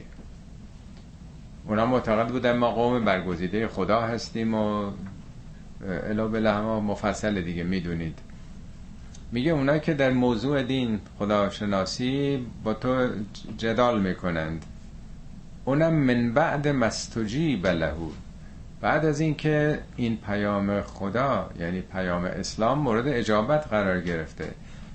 خب مسلمان ها تو مکه بودن و به دعوت پیامبر لبیک گفتن و جمعی شدن و مهاجرت کردن به مدینه الان یه جامعه شکل گرفته. یه واقعیته یه تئوری نیست توی کتاب نیست. یه جامعه تشکیل شده تحت عنوان جامعه مدینه مسلمان ها یعنی روی زورگویی و تحمیل عقیده و تعصبات نمی‌خوان بپذیرن. بحث و جدل می‌کنن. من بعد مس... که بعد از اون یعنی یه چیزی دیگه هویتی پیدا کرده و یه دیگه هم در این راه دارن خدا رو میپرستن. چه اختلافی است؟ چرا باید شما ناراحت باشید که عینا شیوه های شما رو ندارن؟ به گونه دیگه با هم خدای واحد دارن ارتباط برقرار می‌کنن. حجت هم داعزتون عند ربهم. دلیل اینا تباه نزد خدا. دلیلشون بی پایه است بی اساسه. و علیهم غضبون بر اینهاست غضب خدا. بیش از همه در قرآن غضب رو علیه یهودیان گفته البته در مورد منافقین هم هست. حتی تو نمازم که می‌خونیم غیر المغضوب علیهم بلزالین اکثر مفسرین هم میگن مغضوب علیهم یهودی ها هستن که با خاطر گوساله پرستی و این دشمنی ها و اینی که انبیا رو میکشتن. قتل هم الانبیا به غیر الحق. پیامبرانشون رو میکشتن به ناحق. مورد غضب خدا قرار گرفتن زالین هم میگن کسانی که گمراه شدن می‌خواستن برن سمت خدا ولی دوچار قلوب و شرک شدن. عیسی پسر خداست. نمی‌دونم و الی آخر. حالا نمی‌خوام بگم حتما درسته ولی برداشت مفسرین این قرآن هم عمدتا کلمه غضب خدا رو در مورد بنی اسرائیل به کار برده. ولهم عذاب شدید بر اونهاست عذاب شدیدیه. عذابم نه اینکه خدا عذاب بده اونا رو. یعنی کسی که با حق در بیفته طبیعتا دامنگیرش میشه عوارض اعمالش. الله الذي انزل الكتاب بالحق والمیزان. الله همون کسی است که کتاب رو به حق نازل کرده. کتاب الفلام اومده منظور قرآنه. الکتاب. کتاب منظور این کتابی که امروز داریم کاغذی و جلد داره نبوده. کتاب یعنی مجموعه قوانین و نظامات. اونچه که مکتوب شده. بارها توضیح دادم. خیلی خیلی بعد از پیامبر قرآن شکل کتاب به خودش گرفت. ما امروز تا کلمه کتاب رو میشنویم اون چی که تو ذهنمون تداعی می‌کنه کتاب های چاپ شده است. ولی اون موقع اگر می‌خواستن کاغذ که نبوده سنت کاغذ نبوده یه قرآن اگه می‌خواستن سوراشو جمع بکنن قد این اتاق حجم می‌گرفته. چون روی تنه مثلا درخت خورما ورقه هاش مثلا رو می نوشتن یا کتف شطور یا نمی‌دونم پوست فرض کنید آهو امثال اینجور چیزا. خیلی حجم می گرفته قرآن اینجوری نبوده که هر کسی تو جیبش کتاب بذاره یا تو خونش بذاره. اینها بعدها این شکل گرفته. بیشتر قرآن در حافظه ها بوده. سوادم که نداشتن بخونن ولی جامعه ممارست داشته از بس تکرار می‌کردن. ده بار در روز میخوندن دیگه هم دو سوره به جای اون دو خط سوره قل هو الله اونا بخشی از قرآن میخوندن. صبح تا شب تکرار می‌شده. شبان بعضیاشون بیدار می‌شدن قرآن میخوندن دیگه. دو ساعت سه ساعت. بنابراین همه حافظ بودن دقیقا می‌دونستن. نیازم به کتابت به اون معنا نبوده. خب میگه خداوند کتاب رو فرستاد به راستی یعنی قوانین رو نه قوانین ذهنی و مجمل نه یک قوانین خیلی شسته قوانین واقعی. ول میزان. دومین چیزی که خداوند فرستاده میزانه. نه اینکه این قرآن میزان چیز دیگه است. یعنی اون چی که خدا فرستاده یک صفتش کتابه چون حاوی قوانین و نظامات یک صفت دیگهش میزانه. میزان چیه؟ بله؟ ترازو. ترازو دیگه. یه بار گفتم شما کاخ دادگستری تو تهران یادتونه؟ یه مجسمه ای اولش بود. یه زنیه که یه ترازو دستشه. یکی شمشیره یکی ترازو. ترازو یعنی قوه قضاییه ترازو یعنی قوه اجراییه. حالا اینجا هنوز چون قوه اجراییه وجود نیامده بوده این سال سیزدهمه. میگه خدا کتاب و میزان رو فرستاد. یعنی قانون میزان میشه چی؟ قوه قضاییه. کتاب قوه مقننه است قانون اساسی نظامات. میزان قوه قضاییه. که حق با کیه؟ کی درست میگه؟ باطل کیه؟ کی به مال کسی تجاوز کرده؟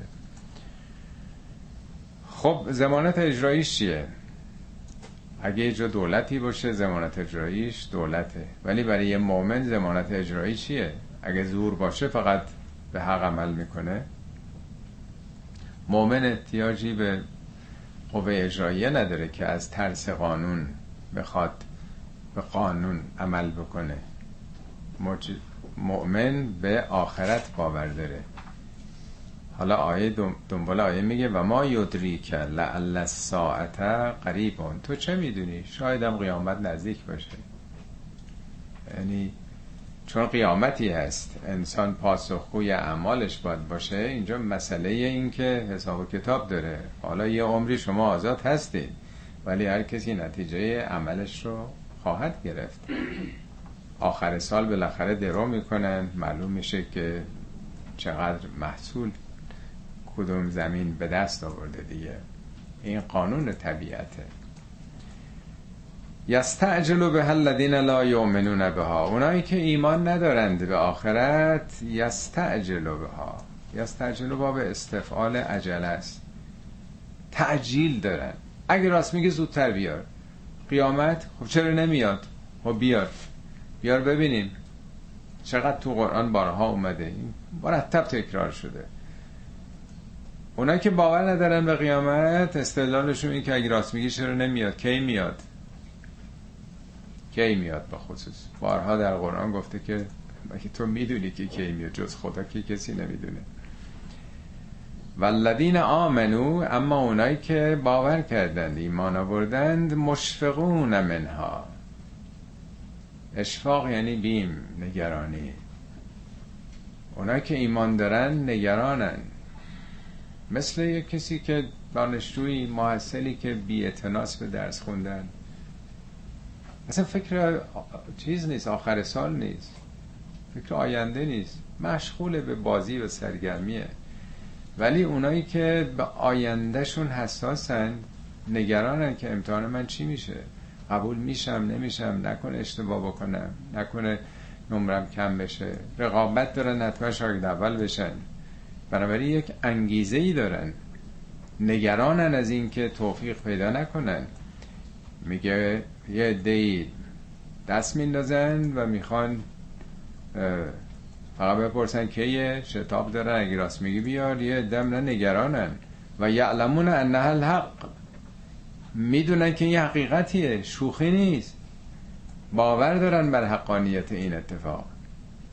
الا ان الذين یمارون فی الساعه لفی ضلال بعید الا یعنی آگاه باشید. انم تاکیده یعنی مسلما بیشک و تردید. مسلما اون کسانی که یمارون فی الساعه یمارون مریه یعنی شک و تردید باور نکردن. لفی زلال بعید خیلی گمراهن. در یک گمراهی بس دوری هستند.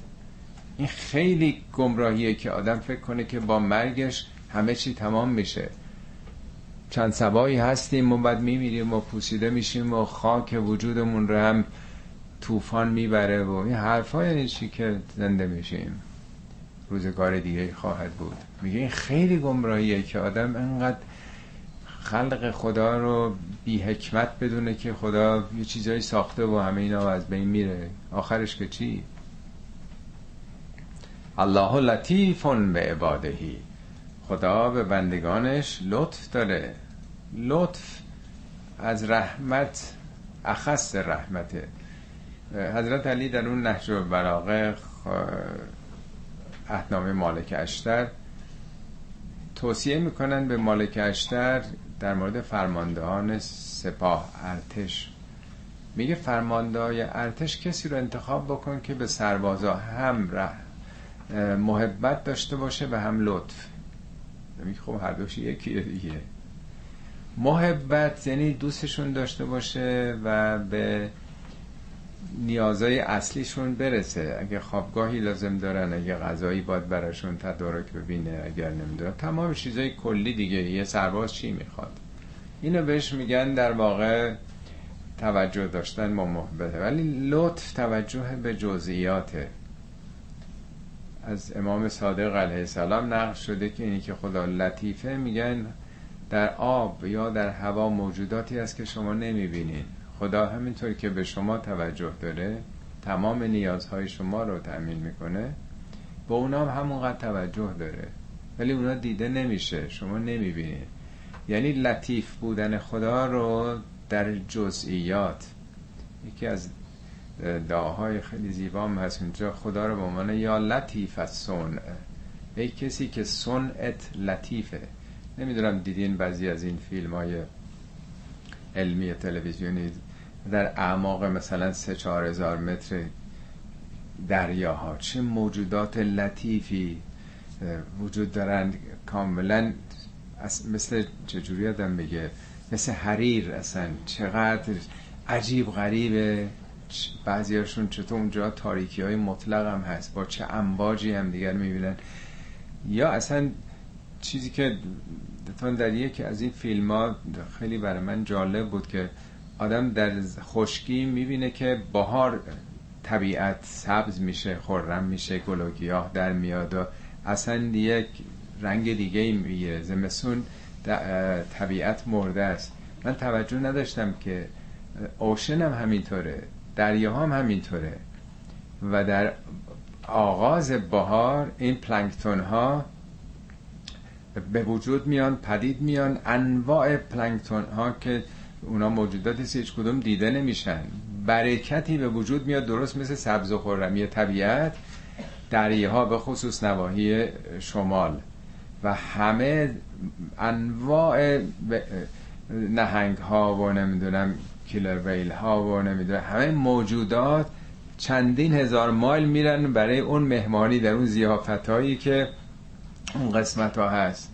هر سال این مهاجرت ها هست که اونجا برن. تامین بکنن و چند ماه بمونن همه برگردن. خود همه اینها از همون پلانکتون ها آغاز میشه. یعنی شکوفایی دریاها و برکت دریاها از اونجا همش این میشه خدا لطیفه. اون وقت انواع مختلف هم اینا داره که چه نقش اینا دارن.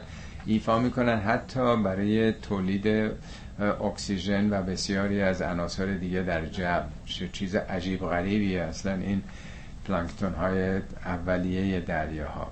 این که میگه خدا به بندگانش به جزئیاتشون لطیفه. یرزق من یشا طبق مشیتش روزی میده بندگانشو. یعنی حتی اونهایی هم که الان کفر میورزن اناد دارن اختلاف می‌کنن بندگان خدا خدا اونا رو هم رزق میده. و هو القوی العزیز.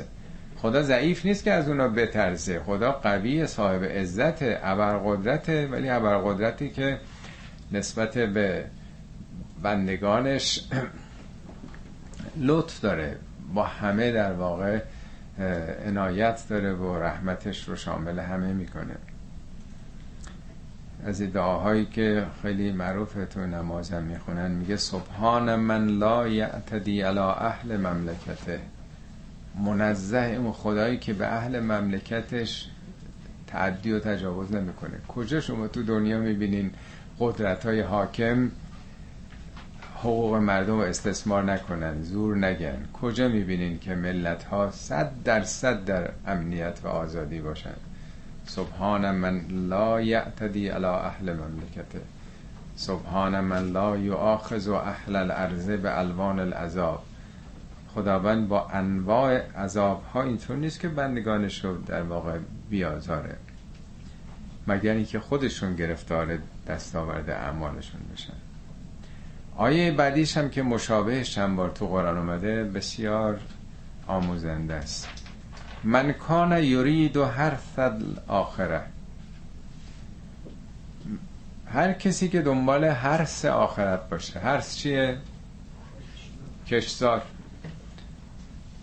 در کشزار آدم میره زحمت می‌کشه بیل می‌زنه شخ می‌زنه با انواع شیوه ها در هر دوره ای برای اینکه یه محصولی به دست بیاره. یعنی سرمایه گذاری مالش و وقتش و عمرش رو تو مزرعه می‌خواد بذاره. دنیا رو تشبیه کرده به مزرعه. هر کسی که در مزرعه عمرش هر سه آخرت رو بخواد. یعنی بخواد برای آخرت سرمایه گذاری کنه. هدفش این که چی بکاره؟ چیزی بکاره که به درد ابدیتش بخوره. من کانه کانم استمرار رو نشون میده. می‌تونست بگه من یوریدو ارسل آخره. یوریدو هم مزارعه. یعنی هم میشه. کانم یعنی در طول مدت عمر. نه اینکه یه بار آرزو کنه یه ماه محرمی هست ماه رمضانی هست. یه جرقه ای بزنه یه بار مثلا میگه خدایا آخرت ما رو اصلاح بکن. ولی همه عمرش توی مسیر دیگه باشه. یعنی مسلمونی های فصلی. ادواری. نه اگه یه کسی در این سرمایه عمرش کوششش تلاشش برای آخرت باشه کشت آخرت بخواد بکنه که محصولش آخرت پدید بیاد نزد لهو فی عرصه ما زیادش می‌کنیم. برای او در کشتش یعنی برکت داره این کار. قرآن میگه که یه تخم کارید هفت تا شاخه میده تو هر شاخه هم صد تا دانه است. یعنی هفتصد تا. یعنی برکت داره. کاری که برای آخرت اخلاقی ایمانی برکت داره. و من کان یورید و هر صد دنیا. حالا یه کسی کشت دنیا بخواد. تمام هم و غمش تمام فکرش صرف خونه و زندگی و مسائل مربوط به دنیا همسر و فرزند و خونه و زندگی و همه اینا. نوتهی منها. اونم بهش میدیم. جلوشو نمی‌گیریم و ماله و فل آخرت من نصیب. در آخرت نصیبی نداره. چون کاری نکرده. تخم هر چی رو بکاریم همون سبز میشه دیگه. انتظار نمیشه داشته باشه که چیز دیگه ای به عمل بیاره محصولی داشته باشه. شبیه این اینجا که میگه من کانه یورید و هر صد دنیا یه جا دیگه تو سوره نسا آیه 134 میگه و من کانه یورید و سواب دنیا سوره هود آیه 15 مونم میگه هر کسی دنبال ثواب دنیا بشه ثواب با سه سناخته نه به من ثوابی که تو ثواب یعنی دستاورد نتیجه نتیجه عمل. میگه پیش خدا ثواب دنیا آخرت هم هست چرا هر دوشو نمیخوایی اگه بری دنبال آخرت دنیا هم آباد میشه. میگه که کسی که دنیا رو بخواد من کان یرید الحیات دنیا. بعد یه جای دیگه به جایی که به اصطلاح هر سه دنیا رو بگه یا ثواب دنیا رو بگه میگه حیات دنیا. کسی اگه عاشق زندگی دنیا باشه و زینت ها زینت های دنیا نوف الیهم اعمالهم. نتیجه اعمالش رو صد درصد بهش میدیم. یعنی هر تلاشی بکنه متناسب با اون تلاش هیچی ازش کم نمی‌ذاریم. که نه تو شو این کارت خوب نیست دنیاییه. من این کارو مثلا 50 درصد تلاش تو خونسا می‌کنم. نه هر چی زحمت کشیده باشه اعمالش رو بهشون میدیم و هم فیها لا یبخسون. اصلا مورد کمگذاری قرار نمی‌گیرن. ولی میگه که در آخرت اینا چیزی ندارن. کارهای دنیایی هم که کردن تباهه. به درد آخرت دیگه نمی‌خوره. آرام بره تو دانشکده پزشکی فلسفه بخونه. به درد پزشکی نمی‌خونه فلسفه به درد خودش می‌خوره. یا رشته دیگه بخونه که به درد پزشکی نمی‌خوره. نمی‌تونه انتظار داشته باشه. یه جا دیگه من کان یورید العاجله. ببینید با تعابیر مختلف. من کان یورید و هر صد دنیا. یه جا میگه من کان یورید و ثواب دنیا. یه جا میگه من کان یورید الحیات دنیا. حالا یه جا میگه من کان یورید و یورید العاجله. عاجله یعنی دنیایی که با عجله داره میگذره. مثل برق داره میگذره. بعضی وقتا توجه به گذشته خودتون نکردین. یه خاطره یادتون میاد یا می‌بینه ده سال پیش بود. ده سال گذشته. بابا همین دیروز بود. مثل برق داره میگذره. اصلا آدم باور نمی‌کنه که یه چیزای مرتب 20 سال پیش بوده 30 سال پیش بوده. میگه عاجلت آیندم مثل برق داره میاد. میگه هر کسی دنبال عاجله رو باشه عجلنا له فیها ما نشاء لمن ما بارش عجله می‌کنیم یعنی به همون نسبتی که اون شتاب می‌کنه که میلیونر بشه به کجا برسه؟ معروف بشه نمی‌دونم به مقام برسه. داره تلاش می‌کنه. قوانین ما اینه که هر کی تو هر چی بیشتر تلاش کنه بهتر تلاش کنه بیشتر موفق میشه دیگه. جلو شما نمی‌گیریم. می‌خواد پشت هم بکنه. هر کاری می‌خواد بکنه. یعنی هر چیزی قانونی داره دیگه. به قدرت رسیدن هم قوانین خودشو داره. اونم برای راهنماییایی داره دیگه. می‌دونن که اونام باید چی کار کنن. به همون شتابی که او داره به اون سمت میره ما شتاب. ما میگه نه میگه من. یعنی نظامات ما بگونه است که به همون شتابمون رو جلو می‌برن. خب میگه که کلا نومد ما همه رو امداد می‌کنیم. قوانینی که ما گذاشتیم دنیایی که ما آفریدیم به همه امداد میرسونه. ها اولا و ها اولا هم دنیا طلبان رو و هم آخرت طلبان رو. این نکته خیلی مهمه ها. یعنی این نیست که خدا بگه چون من اونو موافق نیستم جلوتو می‌گیرم. میگه اینجا یه دانشگاهیه که هر رشته رو می‌خوای تو انتخاب بکنی ما کمکت می‌کنیم تو اون رشته. تو خودتی که داری مسیرت انتخاب می‌کنی. ما همه امکانات در اختیارت می‌ذاریم که به اون هدف خودت برسه. یعنی اراده و اختیار انسان مطلق تو دنیا در چارچوب اون امکاناتی که البته هست. یه جا بله اینم میگه که کلا نومه و ما کان عطا ربک محضورا بخشش پروردگار از هیچ کسی باز داشته شده نیست. خدا به فرعون کمک می‌کنه در اون تفرعونش. به صدام هم کمک کرده به اون اوجش رسیده و قذافی هم کرده. یعنی قوانین خدا بگونه این نیست که جلو کسی رو بگیره. ظالمان هم به حد اوج خودشون می‌رسن. این وظیفه مؤمنینه که از خودشون دفاع بکنن. خب حالا که خدا که همه رو داره کمک می‌کنه پس یه دی چه دردشونه که جلوی مؤمنین میستن و دنبال خدا نمیره. آیه بعدی اینو میگه. ام لهم شرکا و شرعو لهم من الدین. آیا اینا به جز خدا شریکانی دارن؟ شرکت سامی خدا و شرکاست؟ شریک ها یعنی هم که برای حاجاتشون سراغ میرن دیگه. توسل و شفاعت و این حرفا. مشرکین هم حالا متوسل به بت ها می‌شدن برای حاجاتشون. مسیحی هم صلیب می‌کشن ما مسلمان هم که انواع و اقسام مختلف. هم اهل تسنن بگونه ای به نوعی شفاعت فکر می‌کنن که خدا کارت سبز به پیامبر داده که شفیع روز قیامت هست. دیدین که تو مساجد میگن اونام بر همین باورا هستن ولی حالا شیعه میگه شفاعت امام حسین اونا به شفاعت پیامبر. در که پیامبر به دخت گرامیشون هم میگن فاطمه جان کار بکن کار که من فردا برای تو هیچ کاری نمی‌تونم بکنه اگه قرار بود این شفاعت ها عمل بکنه که خیلی کار ساده تر می‌شد. ام لهم شرکا و شرعو لهم من الدین ما لم یعزن به الله. چیزی که خدا هرگز اذنی نداده. از یعنی قانونمندی خدا. در قانون خواندی خدا چنین چیزی وجود نداره که خدا شریکانی داشته باشه که اونا هم نقشی داشته باشن در هستی. و لولا کلمت الفصل لقضی بینهم اگر اون کلمه فصل نبود بلا فاصله بین اینا داوری می‌شد. یعنی به نتیجه عملشون می‌رسیدن. قبلا هم توضیح دادم که این میلیاردها ستاره در عالم کهکشان ها هست.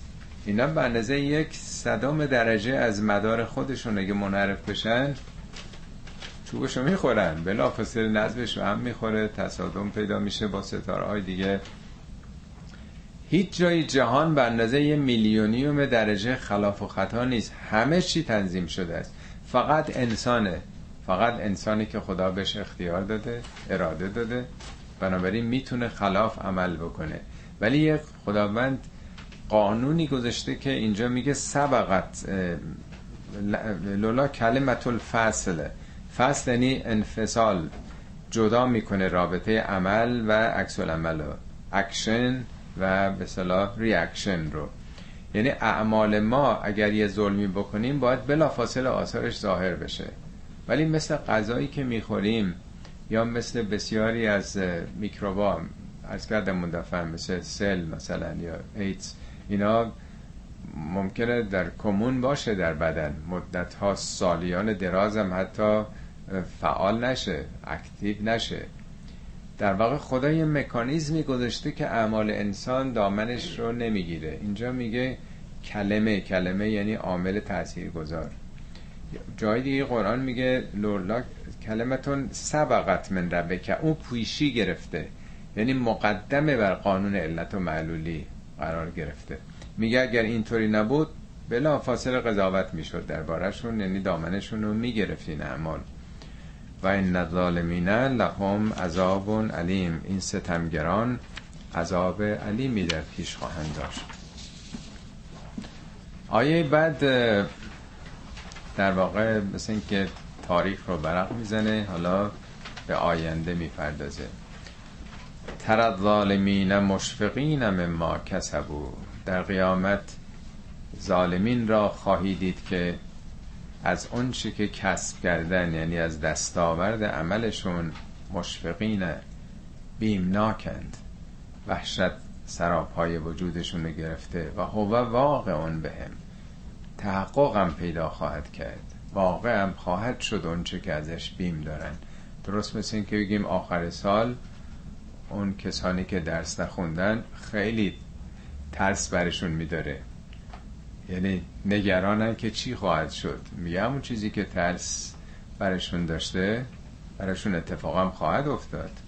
چون واقعیت همینه دیگه درس نخوندن رد میشن و هو واقعون بهم بلدین آمنو و عمل الصالحات اما اونایی که اهل ایمان و کارهای شایسته بودند فی روضات الجنات در روزه های بهشت خواهند بود.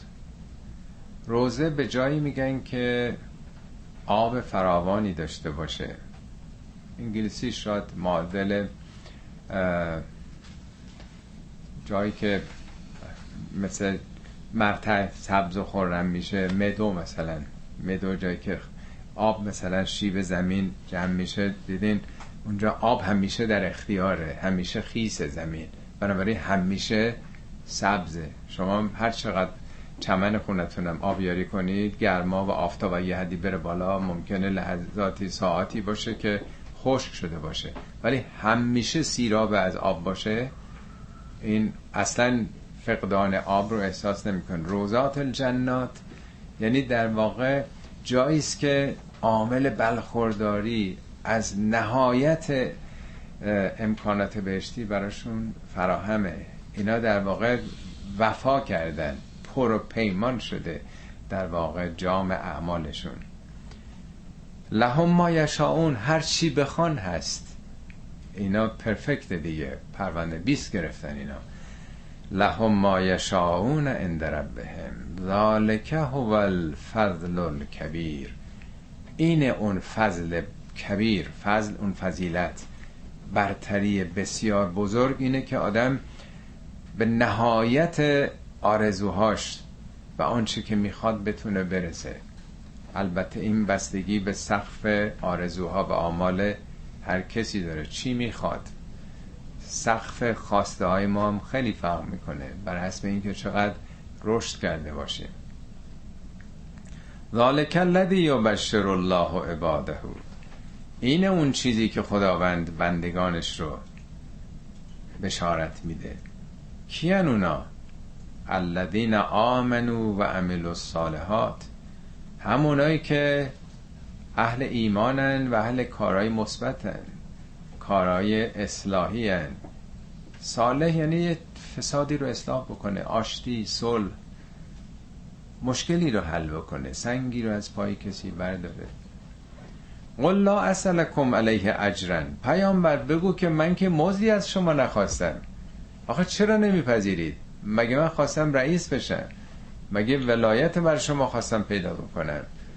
مگه اموال شما رو من خواستم؟ من که چیزی از شما نخواستم. الا المودت فی القربا. این از آیات مهم. خواهش کنم توجه بفرمید بر حسب تفاصیلی که ازش شده. جز مودت در قربا.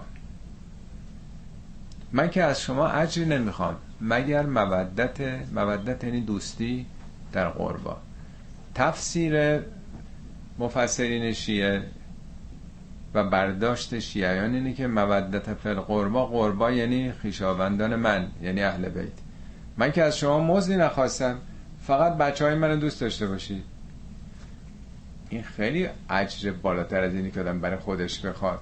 پدر و مادر اصلا تمام تلاششون اینه که یه چیزی در بیارن بذارن برای بچه هاشون دیگه. تمام تلاش پدر و مادر ها معمولا برای بچه هاشون زندگی رو می‌خوان. اگه بچه نداشته باشن که انگیزه ای ندارن خیلی.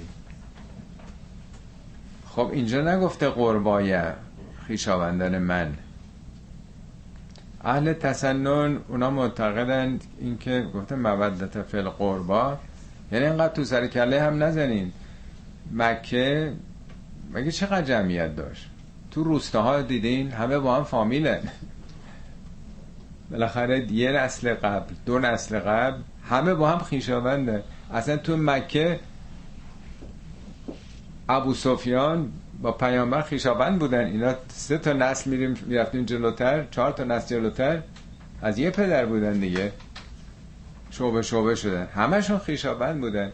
صد سال پیش دویست سال پیش صد سال پیش آمدن یک خانواده آمدن اینجا حالا مثل بنی اسرائیل. همشون فرزندان اسرائیل بودن دیگه.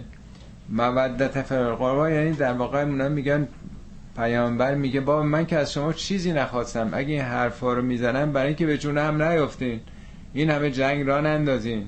اینقدر قارت نکنین. همتون دوستی در قربا در نزدیکان.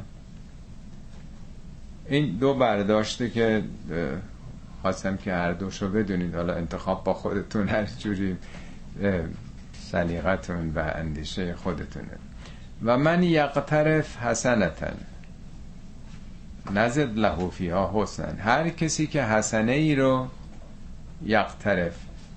یقترف چرا اینجا نگفته؟ یک تسب میگه هر کسی که و من کسب سیعتن یا من کسب حسنتن.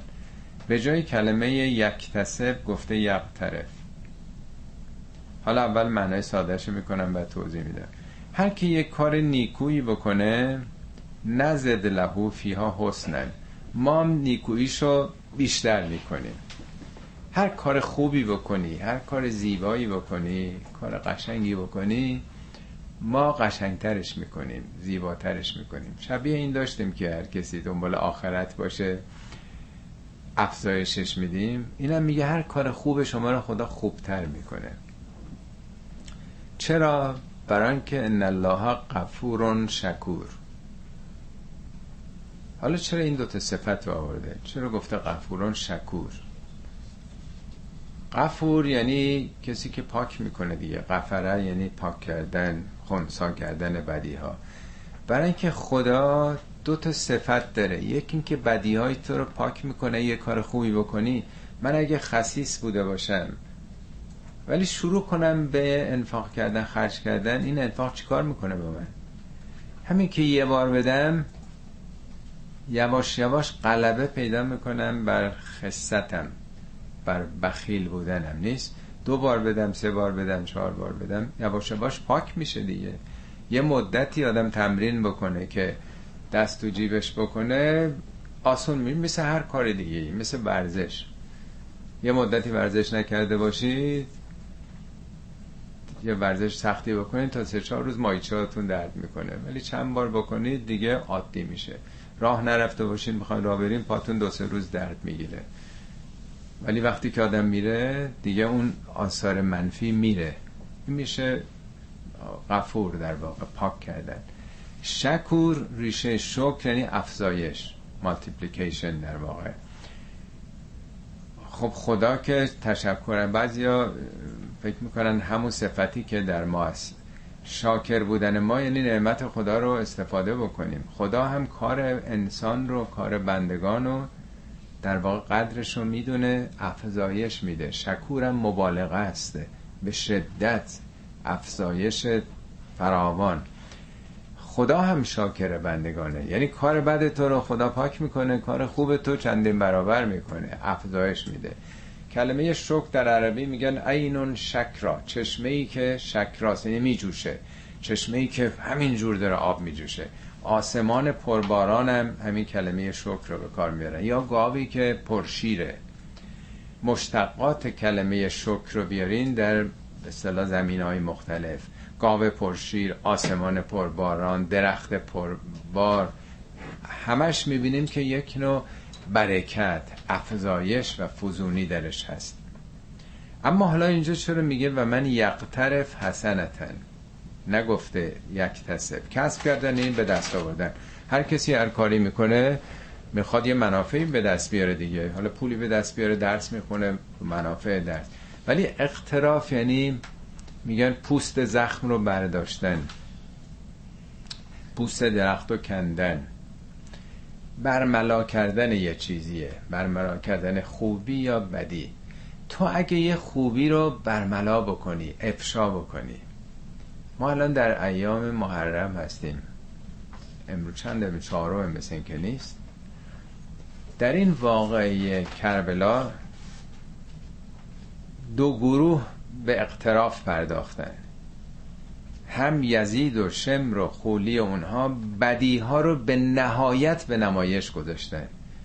کمتر در طول تاریخ دیدین که انقدر نمایش زشتی ها خباست ها که بیان مثلا چه کسی رو خاندان پیامبرشون رو اینجور مثلا بکشن سر ببرن با اسب رو جنازه های اونها بگذارن زنان و دخترانشون و همه اینا رو اسیر بگیرن.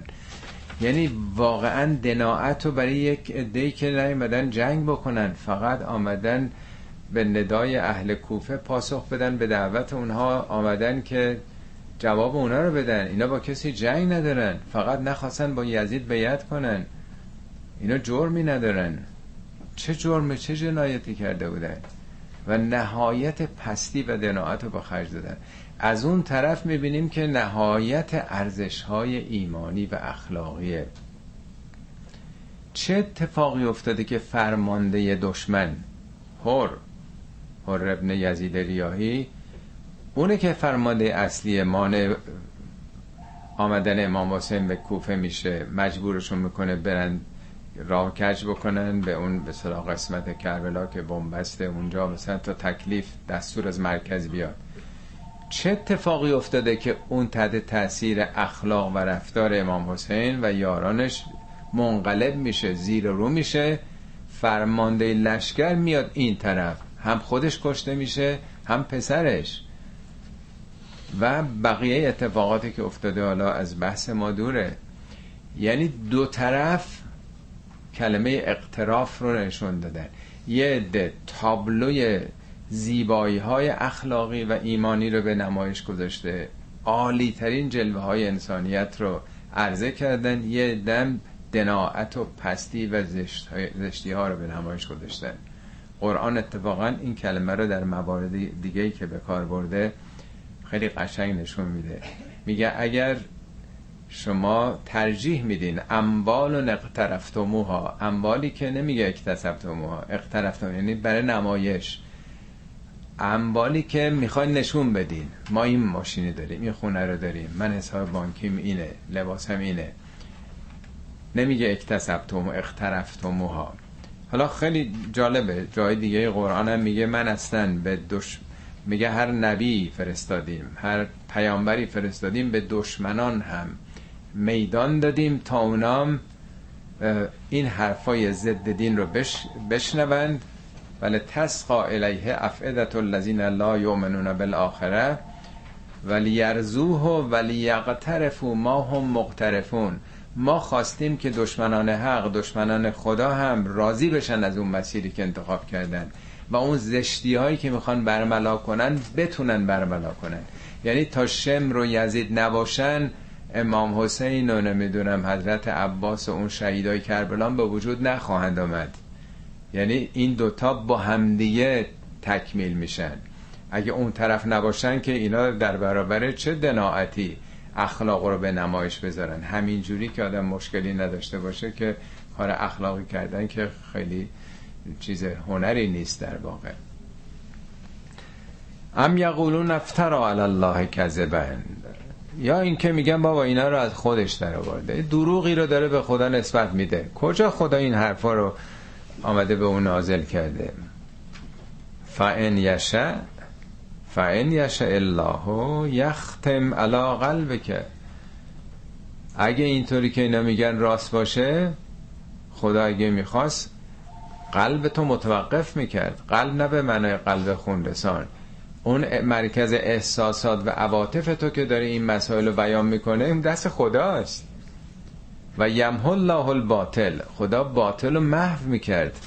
و یحق الحق به کلماتهی حق رو با کلماتش با آثارش خداوند تحقق میبخشید. انه علیمون به ذات صدور. خدا دقیقا می‌دونه که تو سینه هر کسی چه میگذره. خب در واقع این تزایی که صحبتهایی که شده این برابر که خب همه شنیدین که بالاخره پیامبرم مثل شاعرای دیگه مثل عارفای دیگه مثل بزرگان دیگه. خب تحت تاثیر کلمات خدا متعول شده سخنان زیبایی گفته ولی بشریه. بشریه تحت تاثیر زمان و مکانش بوده. حالا خیلی عالی حرفای خیلی عالی زده. از مثلا حافظ و مولانا و نمی‌دونم امثال اونم خیلی بالاتر. ولی بالاخره بشره. بالا پایین داره. یه حرفش خوبه یکی خوبتره یه جام که نه خیلی اعتباری نداره. خب این آیه که داره این رد می‌کنه.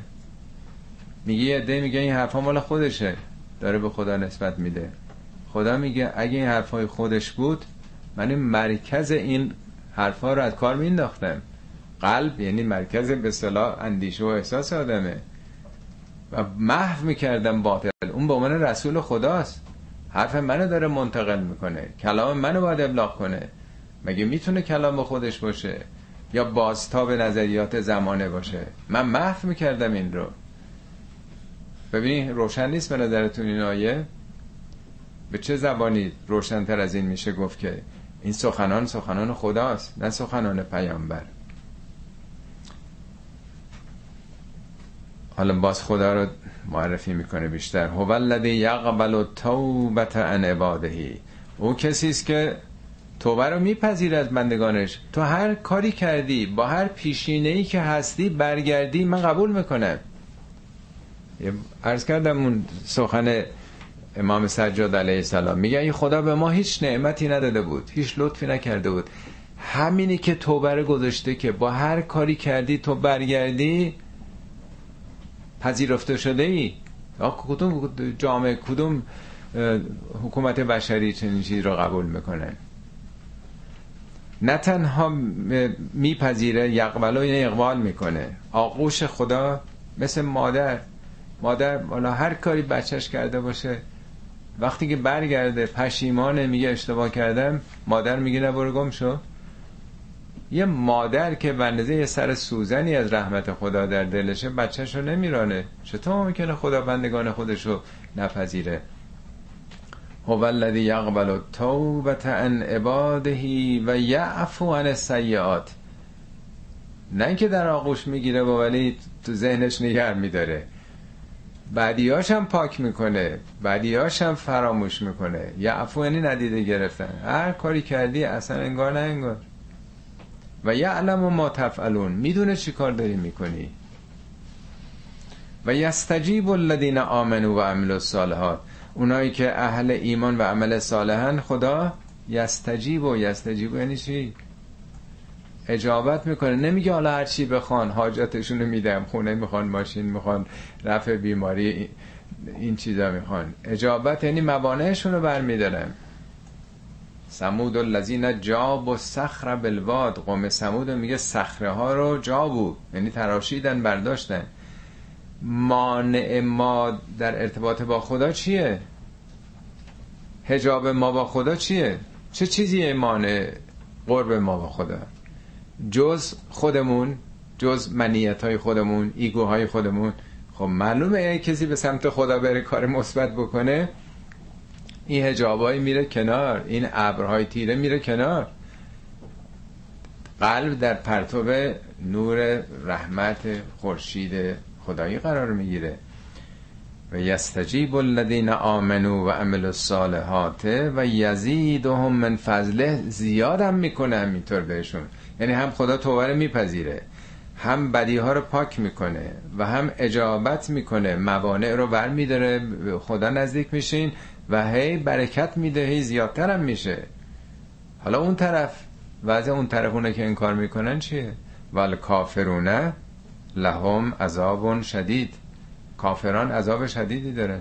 و این نحوه بیان این چقدر روشنه اون کارای مثبت رو به خدا نسبت میده.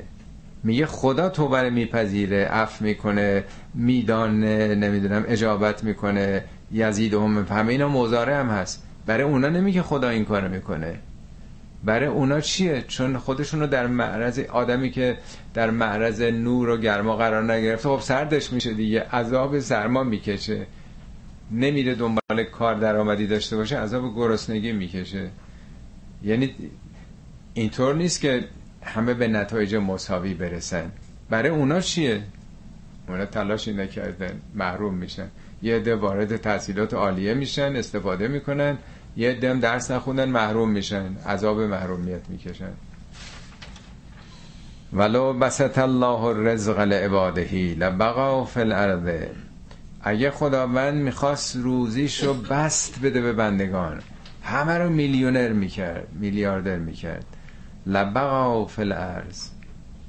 بقی می‌کردن رقابت میافتاد سر ثروتمندی. خوندیم شبیه اینو یادتونه تو سوره قبلا داشتیم. ولکن ینزل به قدر ما یشا اما خدا رو اندازه گذاشته. قدر یعنی مقدار مشخص. انه به عبادهی خبیر بسیر خدا به بندگانش بسیار خبر است. خبر داره که از یه حدی بیشتر دم خودشو گم می‌کنه. مست قدرت و قوت و ثروت و اینا میشه. هو الذی ینزل الغیث من بعد ما قنتو. ببین این هو الذی تکرار میشه داره خدا رو نشون میده. خدا همون کسی است که ینزل الغیث من بعد ما قنتو. بعد از اینکه مردم معیوس و نومید شدند باران رو میفرسه باران کلمات متعددی تو قرآن داره. بعضی جا میگه ما انزل من السماء ما بیش از همه 57 بار گفته ما. بعضی جا میگه متر متر یعنی بارانی که ناخواسته است. مثل باران داغ یا باران عذاب یا باران گدازه های آتش فشانی. بعضی جا میگه وابل. وابل به رگیوار میگه. بعضی جاها هستش سیب میگه. بارانی که مصیبت باره سیل در واقع میاره. بعضی جاها ریز باران گفته تل با تینزین بعضی جاها مثل شبنم ودقه ولی قیس به بارانی که بعد از یه مدتی که خوشسالی همه نوبل شدن ناگهان یه باران میاد خیلی همه منتظرشن. این دعایی که میگن یا قیاس المستقیسین ای تو کسی که قیاس مستقیسینی اونا که طلب قیاس می‌کنن. حالا ما نه که خودمون کشاورز نبودیم نمی‌فهمیم یعنی چی. تمام تلاش سالشو کرده تمام دستاوردش دارن خوش میشن. دو روز دیگه بارون نیاد همه تلاشش از بین رفته در طول سال دیگه چیزی نداره. حالا گندمش هر چی هست. اون موقع دیم بوده تو عربستان و خصوصی اطرافش.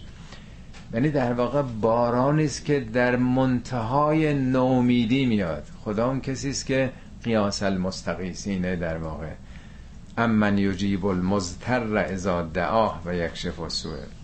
من بعد ما قنتو بعد از نومیدی ها و ینشر رحمته و هو الولی الحمید. رحمتشو میگسرونه و خداوند ولی و حمیده یه ذره عقب افتادیم به سرعت این دوتا آیه هم بخونیم. و من آیاتهی از جمله نشانه های خدا خلق و سماوات و آفرینش این عالم آسمان ها کهکشان ها و زمینه و ما بث فیه ما من دابتن. بسته یعنی گسترده کردن پخش کردن جنبندگان. جنبندگان در آب در اعماق آب در هزاران متر زیر دریا در آسمان ها همه جا در زمین در آسمان در آب همه جنبندگان خدا پخش شدن. و هو علا جمعهم اذا یشاء قدیر. خدا اگه بخواد اینا رو جمع بکنه قادره. این از دست خدا خارج نشده. شما میگین حالا ما وقتی مردیم پوسیده شدیم اجزامون کجا میریم؟